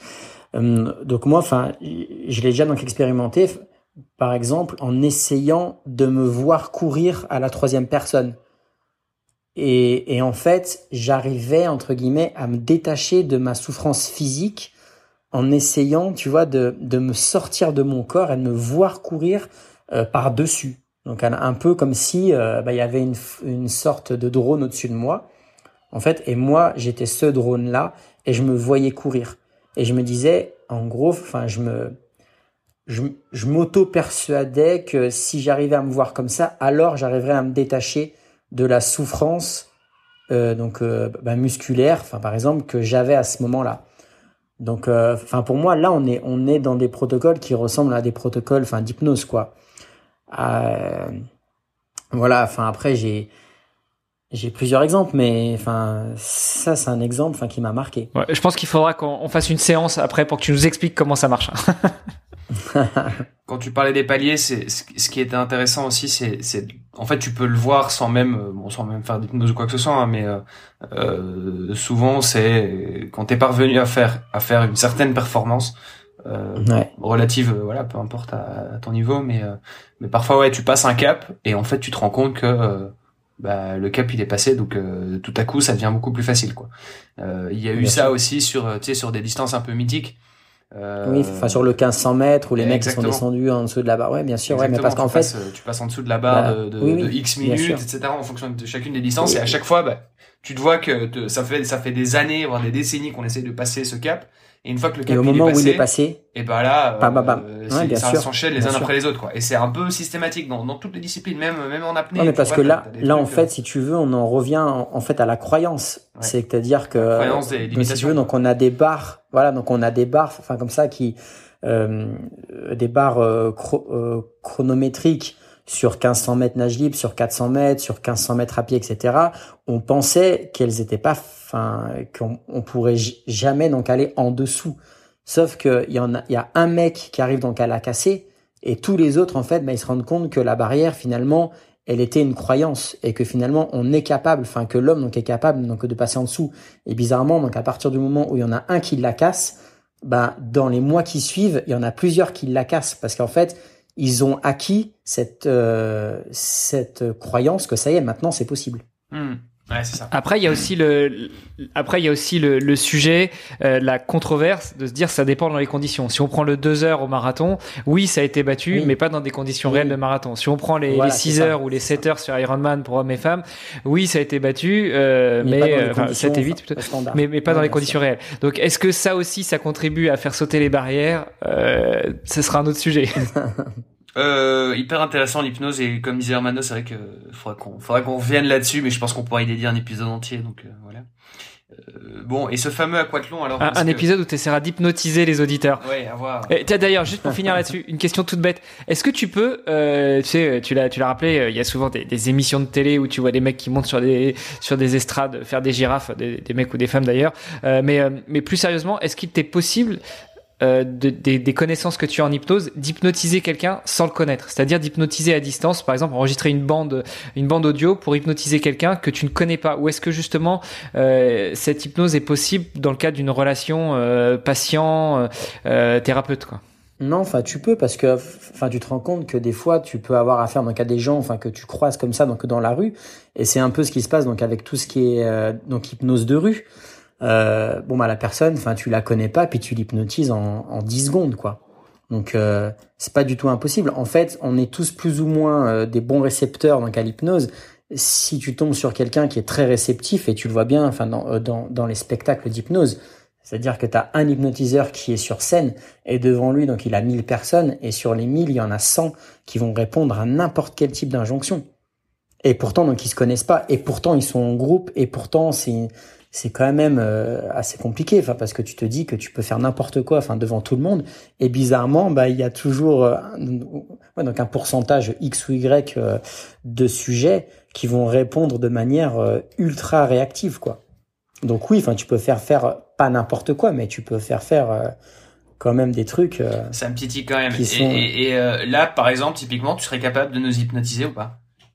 Non, non, non, Là, enfin clairement, enfin pas du tout, parce que du coup, je, enfin je pratique déjà de moins en moins, donc moins on pratique et moins on est habile, donc c'est assez compliqué. Et là, enfin par exemple, donc en visio, très sincèrement, j'ai j'ai déjà pas une, une j'ai pas la croyance que je suis capable enfin de le faire. Donc je, sais que j'y arriverai pas. Euh, maintenant si tu me laisses un peu de temps euh, que que, que pendant un mois je me réexerce ailleurs et tout ça. Enfin peut-être que dans un mois enfin je vais te dire ouais enfin je suis chaud et je et je pense enfin que je suis capable enfin de le faire.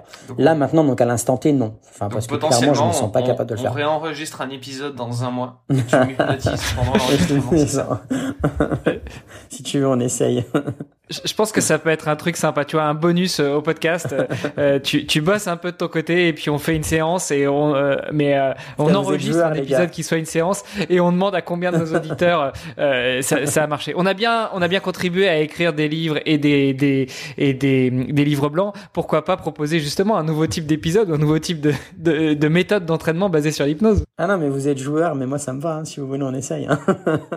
mais je vous garantis pas les résultats. Hein. Après, enfin où où est la limite euh, On verra. Hein. ça marche. Bon, écoute, on reparlera de tout ça en neuf. Euh, voilà. Euh, ok, bon, allez, aquathlon maintenant. Ça fait. Euh, je pense qu'il y a, on a, on a, on a fait durer le suspense suffisamment longtemps. donc, moi, j'aimerais qu'on parle d'aquathlon et de swimrun. Euh, ouais. Voilà, dont on a compris que c'était plutôt ton truc. tu cours quand même euh, plutôt vite, euh, 10 km en 31 minutes, ce qui est, euh, ce qui est quand même déjà euh, pas mal et te permettra de, de gagner des petits 10 km, hein, tu vois un peu régionaux ou quoi. donc c'est déjà, c'est déjà un, un, bon petit niveau en course à pied.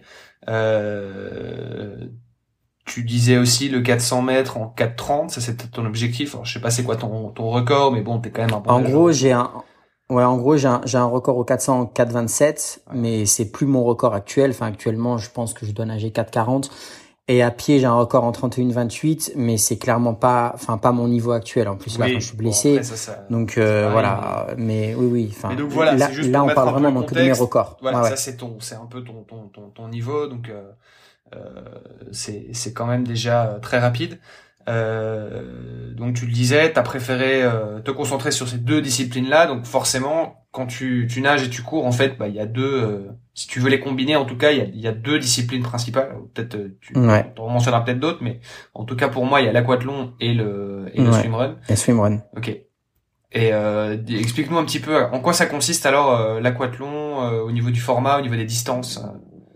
Donc donc aquathlon en fait c'est c'est donc un enchaînement de natation et, et, de course à pied. Donc en gros, tu nages, tu nages et ensuite tu cours. Il y a certains aquathlons où tu cours, tu nages, tu cours. Donc en gros, tu as deux transitions.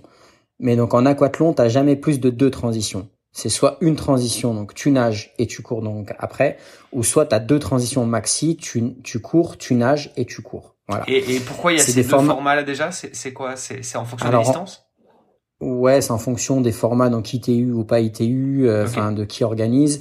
En fait, l'ITU donc à la base avait fait un format donc, donc aquathlon où tu faisais course, nage, course. Sauf que le problème, c'est que quand ils étaient confrontés à, des épreuves qui se faisaient en eau froide, bah du coup c'était compliqué euh, de courir donc Mettre en néoprène. néoprène alors que tu as transpiré, Voilà, machin. Exactement, euh, de l'enlever. Donc en fait, après, ce qu'ils ont fait, c'est qu'ils ont quasiment tout transformé en natation plus course à pied. Donc maintenant, quasiment tous les formats, c'est tu nages, tu cours. Voilà. Et là, on est sur des formats qui sont relativement courts. Par exemple, donc au championnat du monde, c'est tu nages 1000 mètres, tu cours 5 km. Voilà. En championnat de France, euh, ça va être à peu près, enfin des formats à peu près donc égaux. Euh, des fois, tu as du format un peu plus longue distance. Donc en aquathlon, tu as 1500 plus 10, euh, 10 bornes à pied ou deux bornes en natation plus 10 bornes à pied. Mais là, on, là, on est sur des formats qui sont quand même déjà euh, relativement longs. Mhm. Ouais, ça, ça fait Voilà. à peu près une demi-heure, c'est ça? Ça fait sur des formats courts, c'est une demi-heure. Ouais. Sur le sur le 1000 plus sur le 1 km de natte Et plus 5 de cinq à course pied. si tu enfin tu euh, sur les meilleurs enfin sur les meilleurs chronos, tu es sur du 27, 28 minutes, 30 minutes. Ouais, Voilà. c'est ça. Bah, Après, et là l'empreinte écologique euh, quand tu, tu vas faire des championnats du monde de l'autre côté de la planète pour euh, une demi-heure quoi. Ouais, ah bah arrête, ça me rend malade, mais mais oui, oui, oui, oui, c'est sûr. Enfin, euh, enfin quand je sais que je suis allé donc en Nouvelle-Zélande pour faire une course qui a duré euh, 30 minutes, euh, ouais, c'est sûr que que si tu te réfères donc à l'empreinte écologique, enfin, je veux dire, euh, tu, enfin, tu pètes un câble, enfin, tu vas pas quoi. Mhm. Ouais, bah, c'est pareil pas, pour les JO, hein, voilà. je pense. euh, oui, enfin, c'est pareil pour plein de sports finalement Ouais. où les épreuves sont courtes. Hein. Ouais. Enfin bon, on va, on va, on va pas en voilà. parce que je pense que c'est encore un autre épisode. On pourra, Ouais, on pourra étayer là, je pense qu'on on, peut- on, on pourra en parler longtemps. Ouais, du coup, donc voilà, enfin voilà pour euh, tout ce qui touche à, donc à l'aquathlon. Le swimrun, c'est différent dans la mesure où il y a beaucoup plus de transitions. C'est-à-dire attends, que, parce que un- avant, avant peut-être Ouais. de rentrer là-dedans, le, Ouais, l'aquathlon, c'est une, c'est, c'est géré par euh, l'ITU, donc World Triathlon. Enfin, c'est, ça fait vraiment partie de, euh, je- enfin, je, sais pas si je peux dire l'officiel, mais en tout cas, c'est, euh, c'est, euh, alors c'est pas une, c'est, c'est pas euh, une discipline olympique. Euh, non, mais c'est pas olympique, non. Mais c'est reconnu par euh, World Triathlon, euh, qui est reconnu- le- l'organe, enfin la fédération mondiale de triathlon, quoi. C'est reconnu par l'ITU, ouais. C'est eux qui, euh, qui organisent et qui, et qui délèguent après donc au fédé, bah, comme la FF3. C'est ça. Là Voilà. où le donc là, on est sur en fait donc une pratique euh, qui est qui est enfin qui est très fédérale et, et qui est très encadrée. c'est ça. Là où Alors le swimrun, c'est un peu plus comme euh, Ironman, quoi, en gros. C'est un peu voilà. plus freestyle, voilà. C'est un peu plus, euh, c'est donc une entreprise privée. C'est Otilo qui gère donc à la base, enfin qui a créé ça. Donc Otilo, ils ont plusieurs manches, si tu veux, enfin de Coupe du Monde et tout ça. Et après, donc le swimrun a été décliné aussi euh, sur différents types, enfin de formats, sur différents types de de de distances et peut être organisé par euh, d'autres privés, quoi. Mais donc à la base, c'est Otilo qui a créé ça. Ouais, on va, on va pas revenir coup, forcément sur la base, sur l'histoire du swimrun, parce qu'on avait fait quelques Ouais. quelques épisodes là-dessus au tout début du podcast, Ouais. mais effectivement, euh, c'est Otilo parce que c'est né là-bas euh, l'histoire du swimrun. Voilà. Euh, et, et pour revenir très rapidement sur l'histoire, c'est que c'est des copains, c'est un peu la, la même histoire que Ironman, hein, des copains qui sont Voilà. mis autour d'un bar et puis qui se sont demandé un petit peu, euh, tiens, ce serait marrant de traverser tout cet, euh, toute cet archipel de, je sais plus si c'est en Suède En ou en. Norvège, C'est ça. En Suède, ouais. si, si. et Suède, donc traverser l'archipel en nageant entre les îles et puis en courant sur les îles.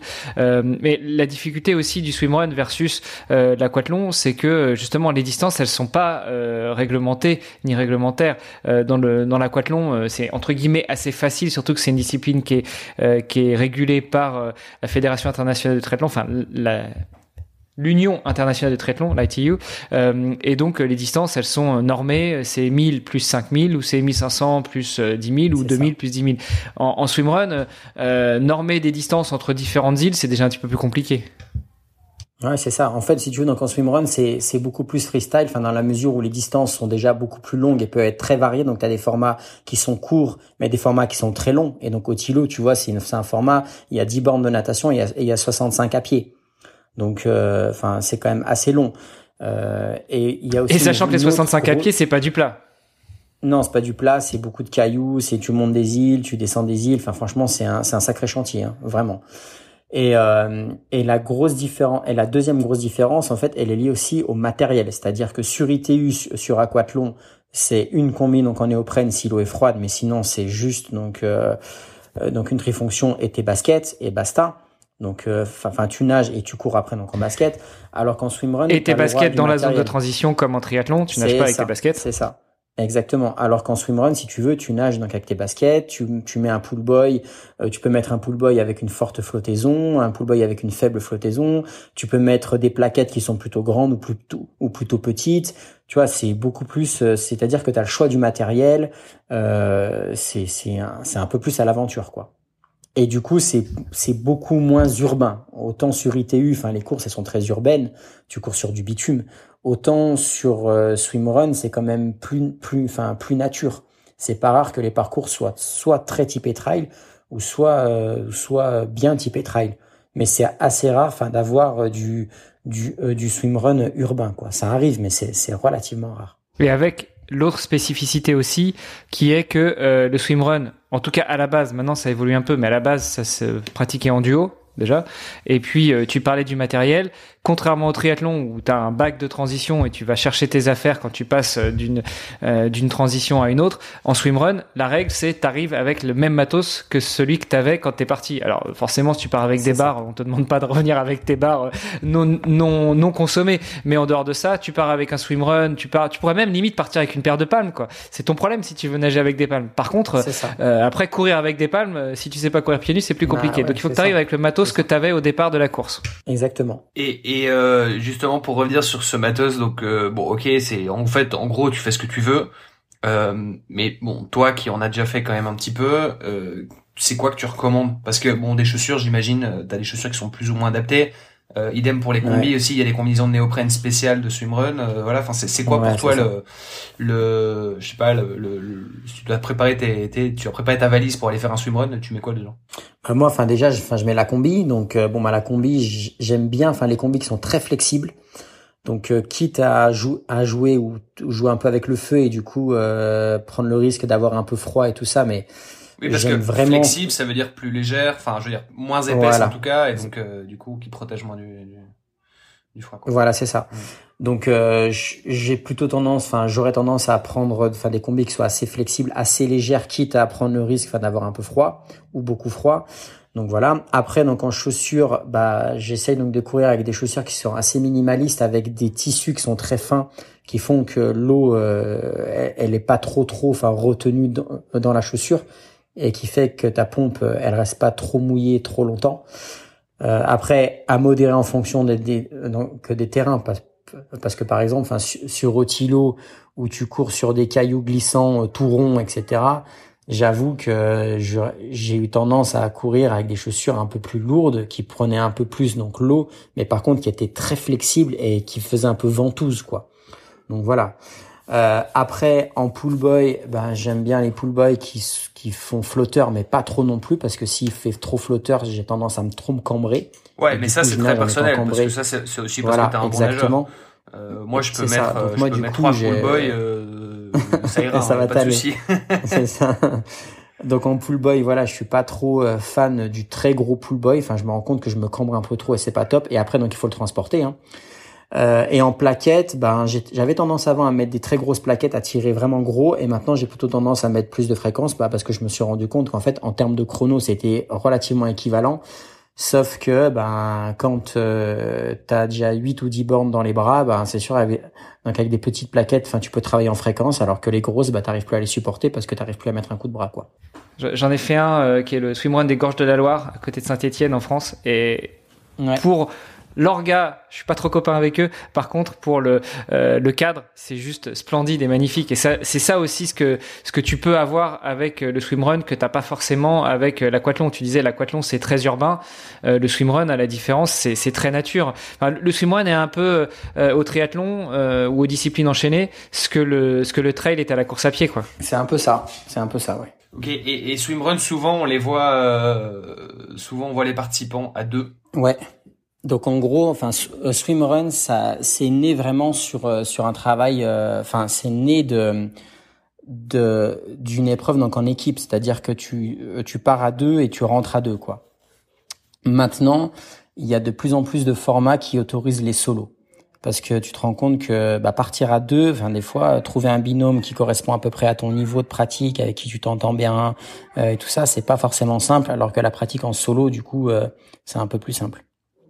Donc il y a de plus en plus d'épreuves qui, qui étaient avant donc réservées au duo qui maintenant s'ouvrent au solo. Et est-ce que toi c'est c'est une, une, orientation que tu, tu vas prendre ou est-ce que tu restes en binôme? Bah moi enfin je l'ai déjà prise. Hein. Donc moi en fait j'ai été parmi enfin j'ai été le premier sur les manches au tilo enfin par exemple ils ont ouvert les manches au Tilo euh, au solo, euh, donc les manches de Coupe du Monde en 2021. Donc la première manche c'était en Suisse, donc à, à Engadin. C'est un super swimrun, il est magnifique. Ben j'ai été le premier euh, à courir en solo quoi. Moi j'aime bien les deux en fait. J'aime bien courir en duo parce que je trouve que vraiment ce côté, enfin de de collaboration, de d'entraide et tout ça, j'y trouve vraiment sympa. Euh, mais par contre, j'aime aussi beaucoup le côté euh, solo parce que finalement, tu comptes que sur toi-même. Donc, enfin, t'as pas besoin de, enfin, d'appeler ton copain ou ta copine pour dire vas-y viens, on va là-bas, etc. Non, enfin, t'as envie de le faire, euh, tu y vas tout seul et tu le fais tout seul. En duo, enfin, le problème aussi, c'est par exemple s'il y a un blessé, si dans ton binôme, tu vois, enfin, quand tu t'engages à deux, bah, s'il y en a un qui se blesse, bah, ton équipe, elle tombe à l'eau, quoi. Donc, il faut trouver un remplaçant et tout ça. Alors qu'en solo, bah, tu es toujours tout seul avec toi-même. Et du coup, ben, si tu te blesses, ben, tu te blesses, enfin, tu vas pas, mais tu fais chier personne. Mais moi, enfin, j'aime, enfin, je trouve que les deux sont vraiment sympas. Au, niveau de l'entraînement, est-ce que, est-ce qu'il y a des choses en, en spécifique euh, à prendre en compte? Autant, euh, bah ouais, enfin, tu vois, autant en, triathlon, tu vas pas t'entraîner de la même manière que si juste tu, tu, faisais juste de la natation ou juste de la course à pied. Ouais. Euh, ouais, Là, pour un, un, un, swimrun ou même un aquathlon, c'est il y, y a, des trucs euh, à prévoir. Bah en, en, fait, en aquathlon, on est sur des des formats qui sont assez courts, mais il n'y a pas de matériel, donc au final. Enfin, ton entraînement triathlon va, va correspondre à peu près quoi. Mhm. Donc, euh, tu vas travailler sur des transitions courtes, sur le fait donc de pouvoir courir très vite, donc après avoir nagé. Euh, en swimrun, c'est relativement différent parce que tu as déjà le droit au matériel. Du coup, bah, quand tu nages en poule plaquette, c'est pas comme quand tu nages en nage complète. Euh, et en swimrun, il y a quand même des distances qui sont longues. Tu vas faire donc un nautilo, il y a 10, il y a 10 bornes en natation. Euh, tu vas faire, euh, j'avais fait donc la Gravity Race au lac d'Annecy. Il y avait un swimrun, enfin il y avait quand même 12 bornes de natation. Donc si tu veux, en termes d'entraînement, c'est quand même beaucoup plus spécifique. Et moi, il m'est, il m'est arrivé, par exemple, donc à l'entraînement, bah, de partir en lac, euh, enfin pour une séance de fin de nat où je fais 10 bornes poule plaque, okay. 10 bornes plaquettes. Donc, euh, enfin, je veux dire, ça, ça te démonte les bras quand même. Mais si t'es pas capable de faire un 10 bornes plaquette ou un 7 bornes plaquette à l'entraînement, bah, le jour où tu te manges, enfin ton, enfin ton, euh, ton swimrun où t'as, où t'as 10 bornes de, de natation, bah, tu te retrouves quand même pas bien parce que au bout de 5, enfin, t'es carbo complet et derrière, tu peux plus tourner les bras, quoi. Donc ouais, en termes de spécificité, je trouve que, enfin, swimrun, euh, c'est quand même assez spécial, ouais. Moi, c'est pour ça que je me réoriente vers le swimrun parce qu'en fait, euh, je suis bien meilleur nageur en pool plaque qu'en nage complète. Donc, euh, dès que j'arrête d'utiliser les jambes, je nage mieux. Donc, euh, ça me va bien le swimrun. Moi. Mais moi, je suis, un, je, suis un, je suis un peu comme toi en fait. J'ai une coordination bras, bras jambes qui est pas top et qui fait qu'en fait, en swimrun, en pool plaque, je vais être capable bah, bah, de nager avec des mecs qui nagent moins de 4,20 ou 400. Euh, alors qu'en âge complète, je vais pas du tout être capable, quoi. Parce que finalement, euh, ben j'ai j'ai vraiment cette coordination bras bras bras jambes qui est assez médiocre et qui fait que mes jambes euh, deviennent vite un petit handicap. Alors qu'en poule plaquette, ben j'ai les jambes qui sont figées, je, je tourne les bras et ça et ça va bien, quoi. Ouais. moi, ça me fait toujours marrer parce que ça, ça agace les gens quand t'es dans une dans une ligne d'eau en piscine et que t'as as des mecs qui, qui, qui nagent comme des brutes euh, en nage libre et puis euh, tu, tu vas à la même vitesse qu'eux euh, en poule plaque et puis quand t'es en nage libre, tu vas à peine plus vite et, et c'est marrant de voir un petit peu leur regard quand tu les quand tu regardes nager. mais mais pour te, enfin pour te donner donc un exemple, c'est moi enfin maintenant je nage beaucoup plus vite en poule plaque qu'en nage complète et je suis beaucoup plus économique. Là, il m'est arrivé en, fin d'année là, donc de manger des, des séances en lac de des séances donc en piscine en, en pool plaque de 5-6 bornes en moins d'une vanne moyenne grand bain. En moins d'une vanne moyenne. Euh, derrière, j'enlevais mes poules et mon et j'enlevais mes plaques et mon pool. J'étais incapable enfin, de nager euh, un 4 fois 100 mètres en une 15. Et je me disais mais c'est un scandale parce que finalement j'ai tellement automatisé cette coordination là euh, avec mes plaquettes et mon pool que du coup, mais en, fait, donc en âge complète, j'avance plus un caramel, vraiment. Mais parce qu'à l'entraînement, j'ai fait beaucoup, beaucoup trop entre guillemets, enfin, de spécifiques pool plaque. Je te, je te comprends tout à fait. Moi, je le vois aussi en termes de, euh, en termes de fréquence euh, respiratoire. Euh, en, en nage complète, euh, dès que j'arrive un petit peu en, en allure rapide, je, je, je, suis incapable de respirer en 5 temps, alors que en, en pool plaque, je respire quasiment tout le temps en 5 temps parce que c'est une coordination qui me va bien, quoi. et parce que, comme tu le dis, certainement comme toi, je suis beaucoup plus économe sur ce type de nage que sur autre chose. anyway, on n'était pas forcément là pour parler de moi, même si ça me fait plaisir. Et puis, on parle de swimrun, donc ça me, ça me fait plaisir aussi. Euh, du coup, euh, tu nous disais que tu as été un des premiers à faire Otilo en solo, euh, donc ce qui veut dire que tu as, tu t'es qualifié pour les championnats du monde de swimrun à Otilo. Tu y as été. tu as été combien de fois et est-ce que tu as l'intention d'y retourner? Alors, donc en solo, j'ai pas couru sur Otilo. Hein. Enfin, je, je suis pas allé en Suède donc en solo parce que si tu veux, la dernière manche, donc le championnat du monde, il se court pas en solo. Ils l'ont jamais ouvert en solo. Il se court qu'en duo mais parce que enfin les conditions sont quand même très très dures. Et du coup tu peux te retrouver sur une île euh, enfin je veux dire à te à glisser sur un caillou puis à te casser la tête par terre. Donc en fait ils l'autorisent pas en solo pour l'instant parce que je pense c'est lié donc à des donc à des questions de sécurité. Il y a deux trois natations aussi qui se font enfin dont une qui se font enfin qui se fait en en, en, courant euh, froid assez important et du coup, c'est pareil. Enfin, tu te retrouves donc au milieu de la mer là-bas tout seul et il t'arrive un pépin, t'es mal. Donc euh, du coup, euh, c'est pas des courses. Enfin, c'est pas une course qui pour l'instant donc est ouverte en solo. Elle est ouverte en duo. Donc moi, j'avais couru en solo sur la Manche au Tilo de Angadin, donc en Suisse, où là donc il l'avait ouverte en solo. Euh, pour répondre à ta deuxième question, du coup, au Tilo, je l'ai fait deux fois. Ouais. Je l'ai fait 2022 et 2021. Le rêve. Euh, et du coup, 2023 euh... Non, non, non. En fait, là, là, il y a eu pas mal de changements. Du coup, j'ai, j'ai eu un petit garçon là qui a, qui a deux ans.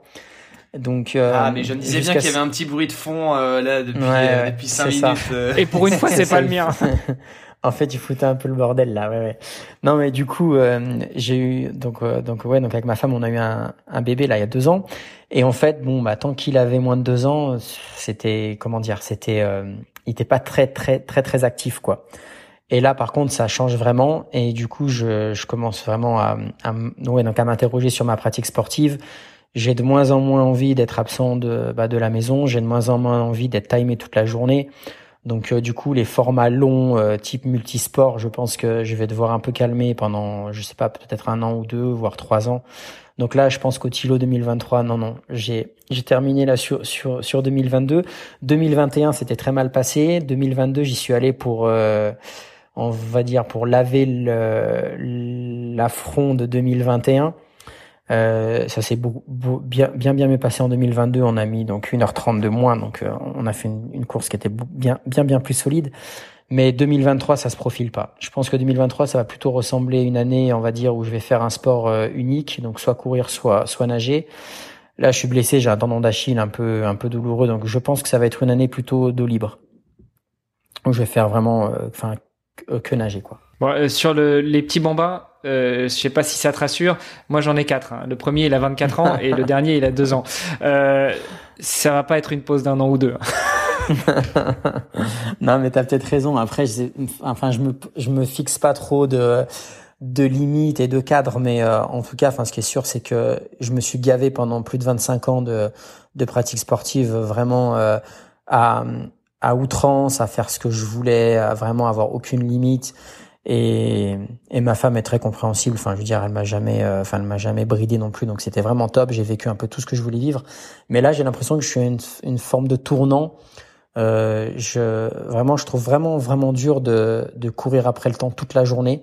Et je l'ai vécu là sur les deux dernières années où vraiment, enfin, j'étais timé toute la journée entre mes entraînements et ma pratique euh, pro qui est très dense.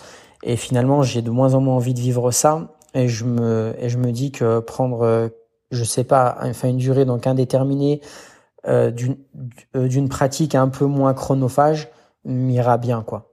Et surtout, bah, enfin moins courir après le temps, moins moins regarder la montre, moins être sous pression parce que finalement j'ai vécu deux ans là où quand j'étais avec mon gamin, ben on va dire que je culpabilisais de pas m'entraîner parce que je savais que je, je faisais pas exactement ce qu'il fallait que je fasse pour atteindre mes objectifs sportifs. Et quand je m'entraînais, je, je, culpabilisais de pas être donc avec mon gamin, bah, parce que je me disais euh, putain, enfin t'as un gamin et tu, vas t'entraîner quoi. Du coup, c'était une forme de ouais donc de culpabilité euh, assez permanente qui a fait que j'ai pas très très bien vécu quoi. Donc là, j'ai j'ai bien envie, enfin, de, de me recentrer et de et d'avoir une vie, on va dire, un peu plus euh, un peu plus cool et un peu moins timé. De toute façon, d'ici quelques années, il va démarrer sa carrière euh, de nageur et c'est bon. c'est ça, du coup, je vais l'accompagner. c'est toi qui l'accompagneras pour le coup. Tu seras, tu seras un peu plus tranquille. On verra, oui. Bon, je te rappelle que c'est enregistré, hein, donc on pourra envoyer l'enregistrement à ton épouse, et puis comme ça, euh, euh tu pourras pas revenir en arrière. Euh, mais j'ai bien compris que c'était une volonté de ta part. Après, tu nous as dit que tu avais 39 ans, donc tu sais, ça, ça, colle aussi avec euh, cette fameuse midlife crisis, la, la, la, crise de la quarantaine. moi, tu vois, ma crise de la quarantaine, c'était de me lancer dans le défi Agrippa, qui est traverser la France en courant et en nageant. Donc, c'est pas encore fait, ce sera l'année prochaine. Faisons, faisons peut-être une petite parenthèse, parce que c'est vrai que on, bon, on, on l'a mentionné, mais je crois que ça fait un petit moment qu'on n'en parle pas trop. Comment ça se passe ta préparation, euh, Agrippa Hermano? Bah écoute, ça avance, ça avance. Elle a été, euh, elle a été contrariée justement en début d'année par une blessure, euh, fracture de fatigue, et euh, là on peut reboucler sur ce dont on parlait en début d'épisode, hein, trouver l'équilibre, bien se connaître, être un peu parfois borderline, que ce soit sur la préparation physique ou sur la préparation mentale ou sur d'autres choses. Donc voilà, le, corps a dit stop. Donc j'avais prévu de faire cette traversée début 2022, finalement ce sera au printemps 2023. Et, et, sur la prépa, ça avance. Là, on passe à, plus de 100 bornes par semaine en, course à pied, quelques bornes en natation, ce qui est pas le, plus gros de la préparation, mais euh, mais ça avance bien. Et puis avec tout ça, un boulot et quatre enfants et une épouse merveilleuse. Donc euh, voilà, on fait ce qu'on peut. mais en tout cas, alors je sais que c'est pas c'est pas de ton côté, Florian, mais mais Marc devrait m'accompagner sur une sur une étape. J'ai prévu de faire 27 étapes de 50 km par jour en scindant euh, en deux, hein, une partie le matin, une partie l'après-midi.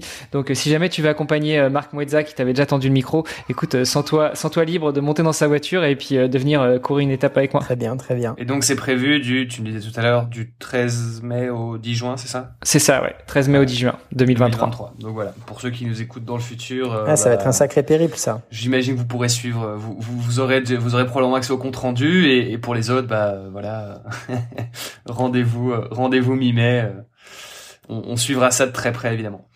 Euh... et puis euh, l'invitation tient pour tout le monde. Hein. S'il y a des auditrices ou des auditeurs qui veulent me rejoindre sur un bout du parcours, euh, sentez-vous libre, il y a pas de problème. agri2pa.me slash parcours et vous aurez le tracé. Magnifique. Florian, comment est-ce qu'on fait pour devenir euh, swimrunner ou aquathlète? Comment on fait? Ouais. Oula, je sais pas. Enfin, comment on fait? Je pense que juste je, en fait, moi, enfin, quand je fais un bilan de tout ça, c'est que j'aime juste, j'aime juste donc aller m'entraîner, quoi. J'adore m'entraîner, enfin, j'adore euh, voir du paysage, j'adore être au contact de la nature. Donc, euh, finalement, je pense que c'est ça la principale euh, cause de, enfin, de ce que j'ai pu faire et de mon parcours. C'est que j'aime, j'aime être dehors, enfin, j'aime faire ce que je fais finalement. Je le vis pas, enfin, je le vis pas comme une contrainte, je le vis vraiment comme enfin comme quelque chose que j'ai envie de faire. Quoi. Je pense que c'est une belle conclusion. Euh, je sais pas si tu voulais rajouter quelque chose, euh, Olivier, ou même euh, toi, Florian, mais c'est une belle conclusion finalement pour devenir triathlète, pour devenir aquathlète, pour devenir euh, swimrunner. Il faut juste prendre du plaisir à ce qu'on fait et le faire sans contrainte. C'est un beau mot de la fin, effectivement. Euh, je me suis toujours dit, je suis curieux, j'ai envie de tester, tu vois, j'ai envie de faire plein de choses, donc voilà, je, je, je, ferai probablement ça un jour on verra, même si euh, voilà la, natation c'est un peu moins mon truc. Moi, je suis plutôt vélo, tu vois, donc euh, me dire que je vais faire les deux disciplines du triathlon sans le vélo, ça me fait un peu mal au cœur. Mais c'est un peu euh, l'angoisse pour toi. voilà, exactement. Mais bon, après, why not Why not C'est peut-être un truc que je ferai un jour, donc donc voilà. Euh... Bah, t'es, pas loin du nord de la France. Hein. Euh, le 13 mai, tu viens à Bredune, donc à la frontière euh, franco-belge, et puis euh, tu viens faire la première la première étape avec moi, un peu de natation, un peu de course à pied. tu verras, ça va déjà te mettre dans l'ambiance. effectivement, je, te, je, te, je, je, m'étais déjà engagé à ça, donc je, ferai une étape avec toi dans tous les cas. Ce sera probablement ma, ma, mon initiation au swimrun. C'est très bien. euh, Florian, où est-ce qu'on te suit si on veut, euh, bah, si on veut faire appel à tes services euh, de coach, euh, si on veut juste suivre ton parcours, t'encourager, te dire que ça va bien bah, se passer hein, les prochaines années avec ton petit bout, t'inquiète pas. Non, bah, j'ai j'ai une page, enfin j'ai un site internet, hein, euh, On retrouve en gros, enfin mon parcours, enfin mes prestats et tout ça. Après, je suis sur les réseaux sociaux, je suis sur Facebook, sur Instagram. Mais bon, je suis pas très actif sur les réseaux sociaux je mets quelques news, enfin comme ça à titre pro, euh, parfois donc à titre perso, mais voilà, je suis pas, je suis pas ultra actif sur les réseaux sociaux. Mais sinon, voilà, on trouve toutes les coordonnées sur mon site internet. Euh, on tape mon nom, enfin dans Google, enfin normalement, enfin ça sort, il y a, y a, pas de souci quoi. Et Schaeffer, c'est S C H A F E R euh, coaching.com. C'est ça. C'est ça. Super. Bah écoute, Florian, merci beaucoup pour les presque deux heures qu'on a passées ensemble. Euh, eu égard à quelques problèmes techniques, mais ça, ça c'est pas un souci. On, on, on va s'amuser à, reprendre les bandes son et à faire du montage. Euh, on te souhaite une bonne continuation. Euh, éclate-toi bien, continue à bien t'éclater, à prendre du plaisir dans tes entraînements. Et puis Olivier nous donne rendez-vous la semaine prochaine. Exactement. Et à part, euh, voilà, ma, ma, ma, voix a tenu jusqu'au bout, donc je suis content. c'est bien ça. Et Florian, un grand merci. Bonne continuation sur eh ben, merci à vous. 2023. bonne continuation à vous. Nous, on s'entend effectivement la semaine prochaine. Bien. Salut. Salut. Allez, ciao.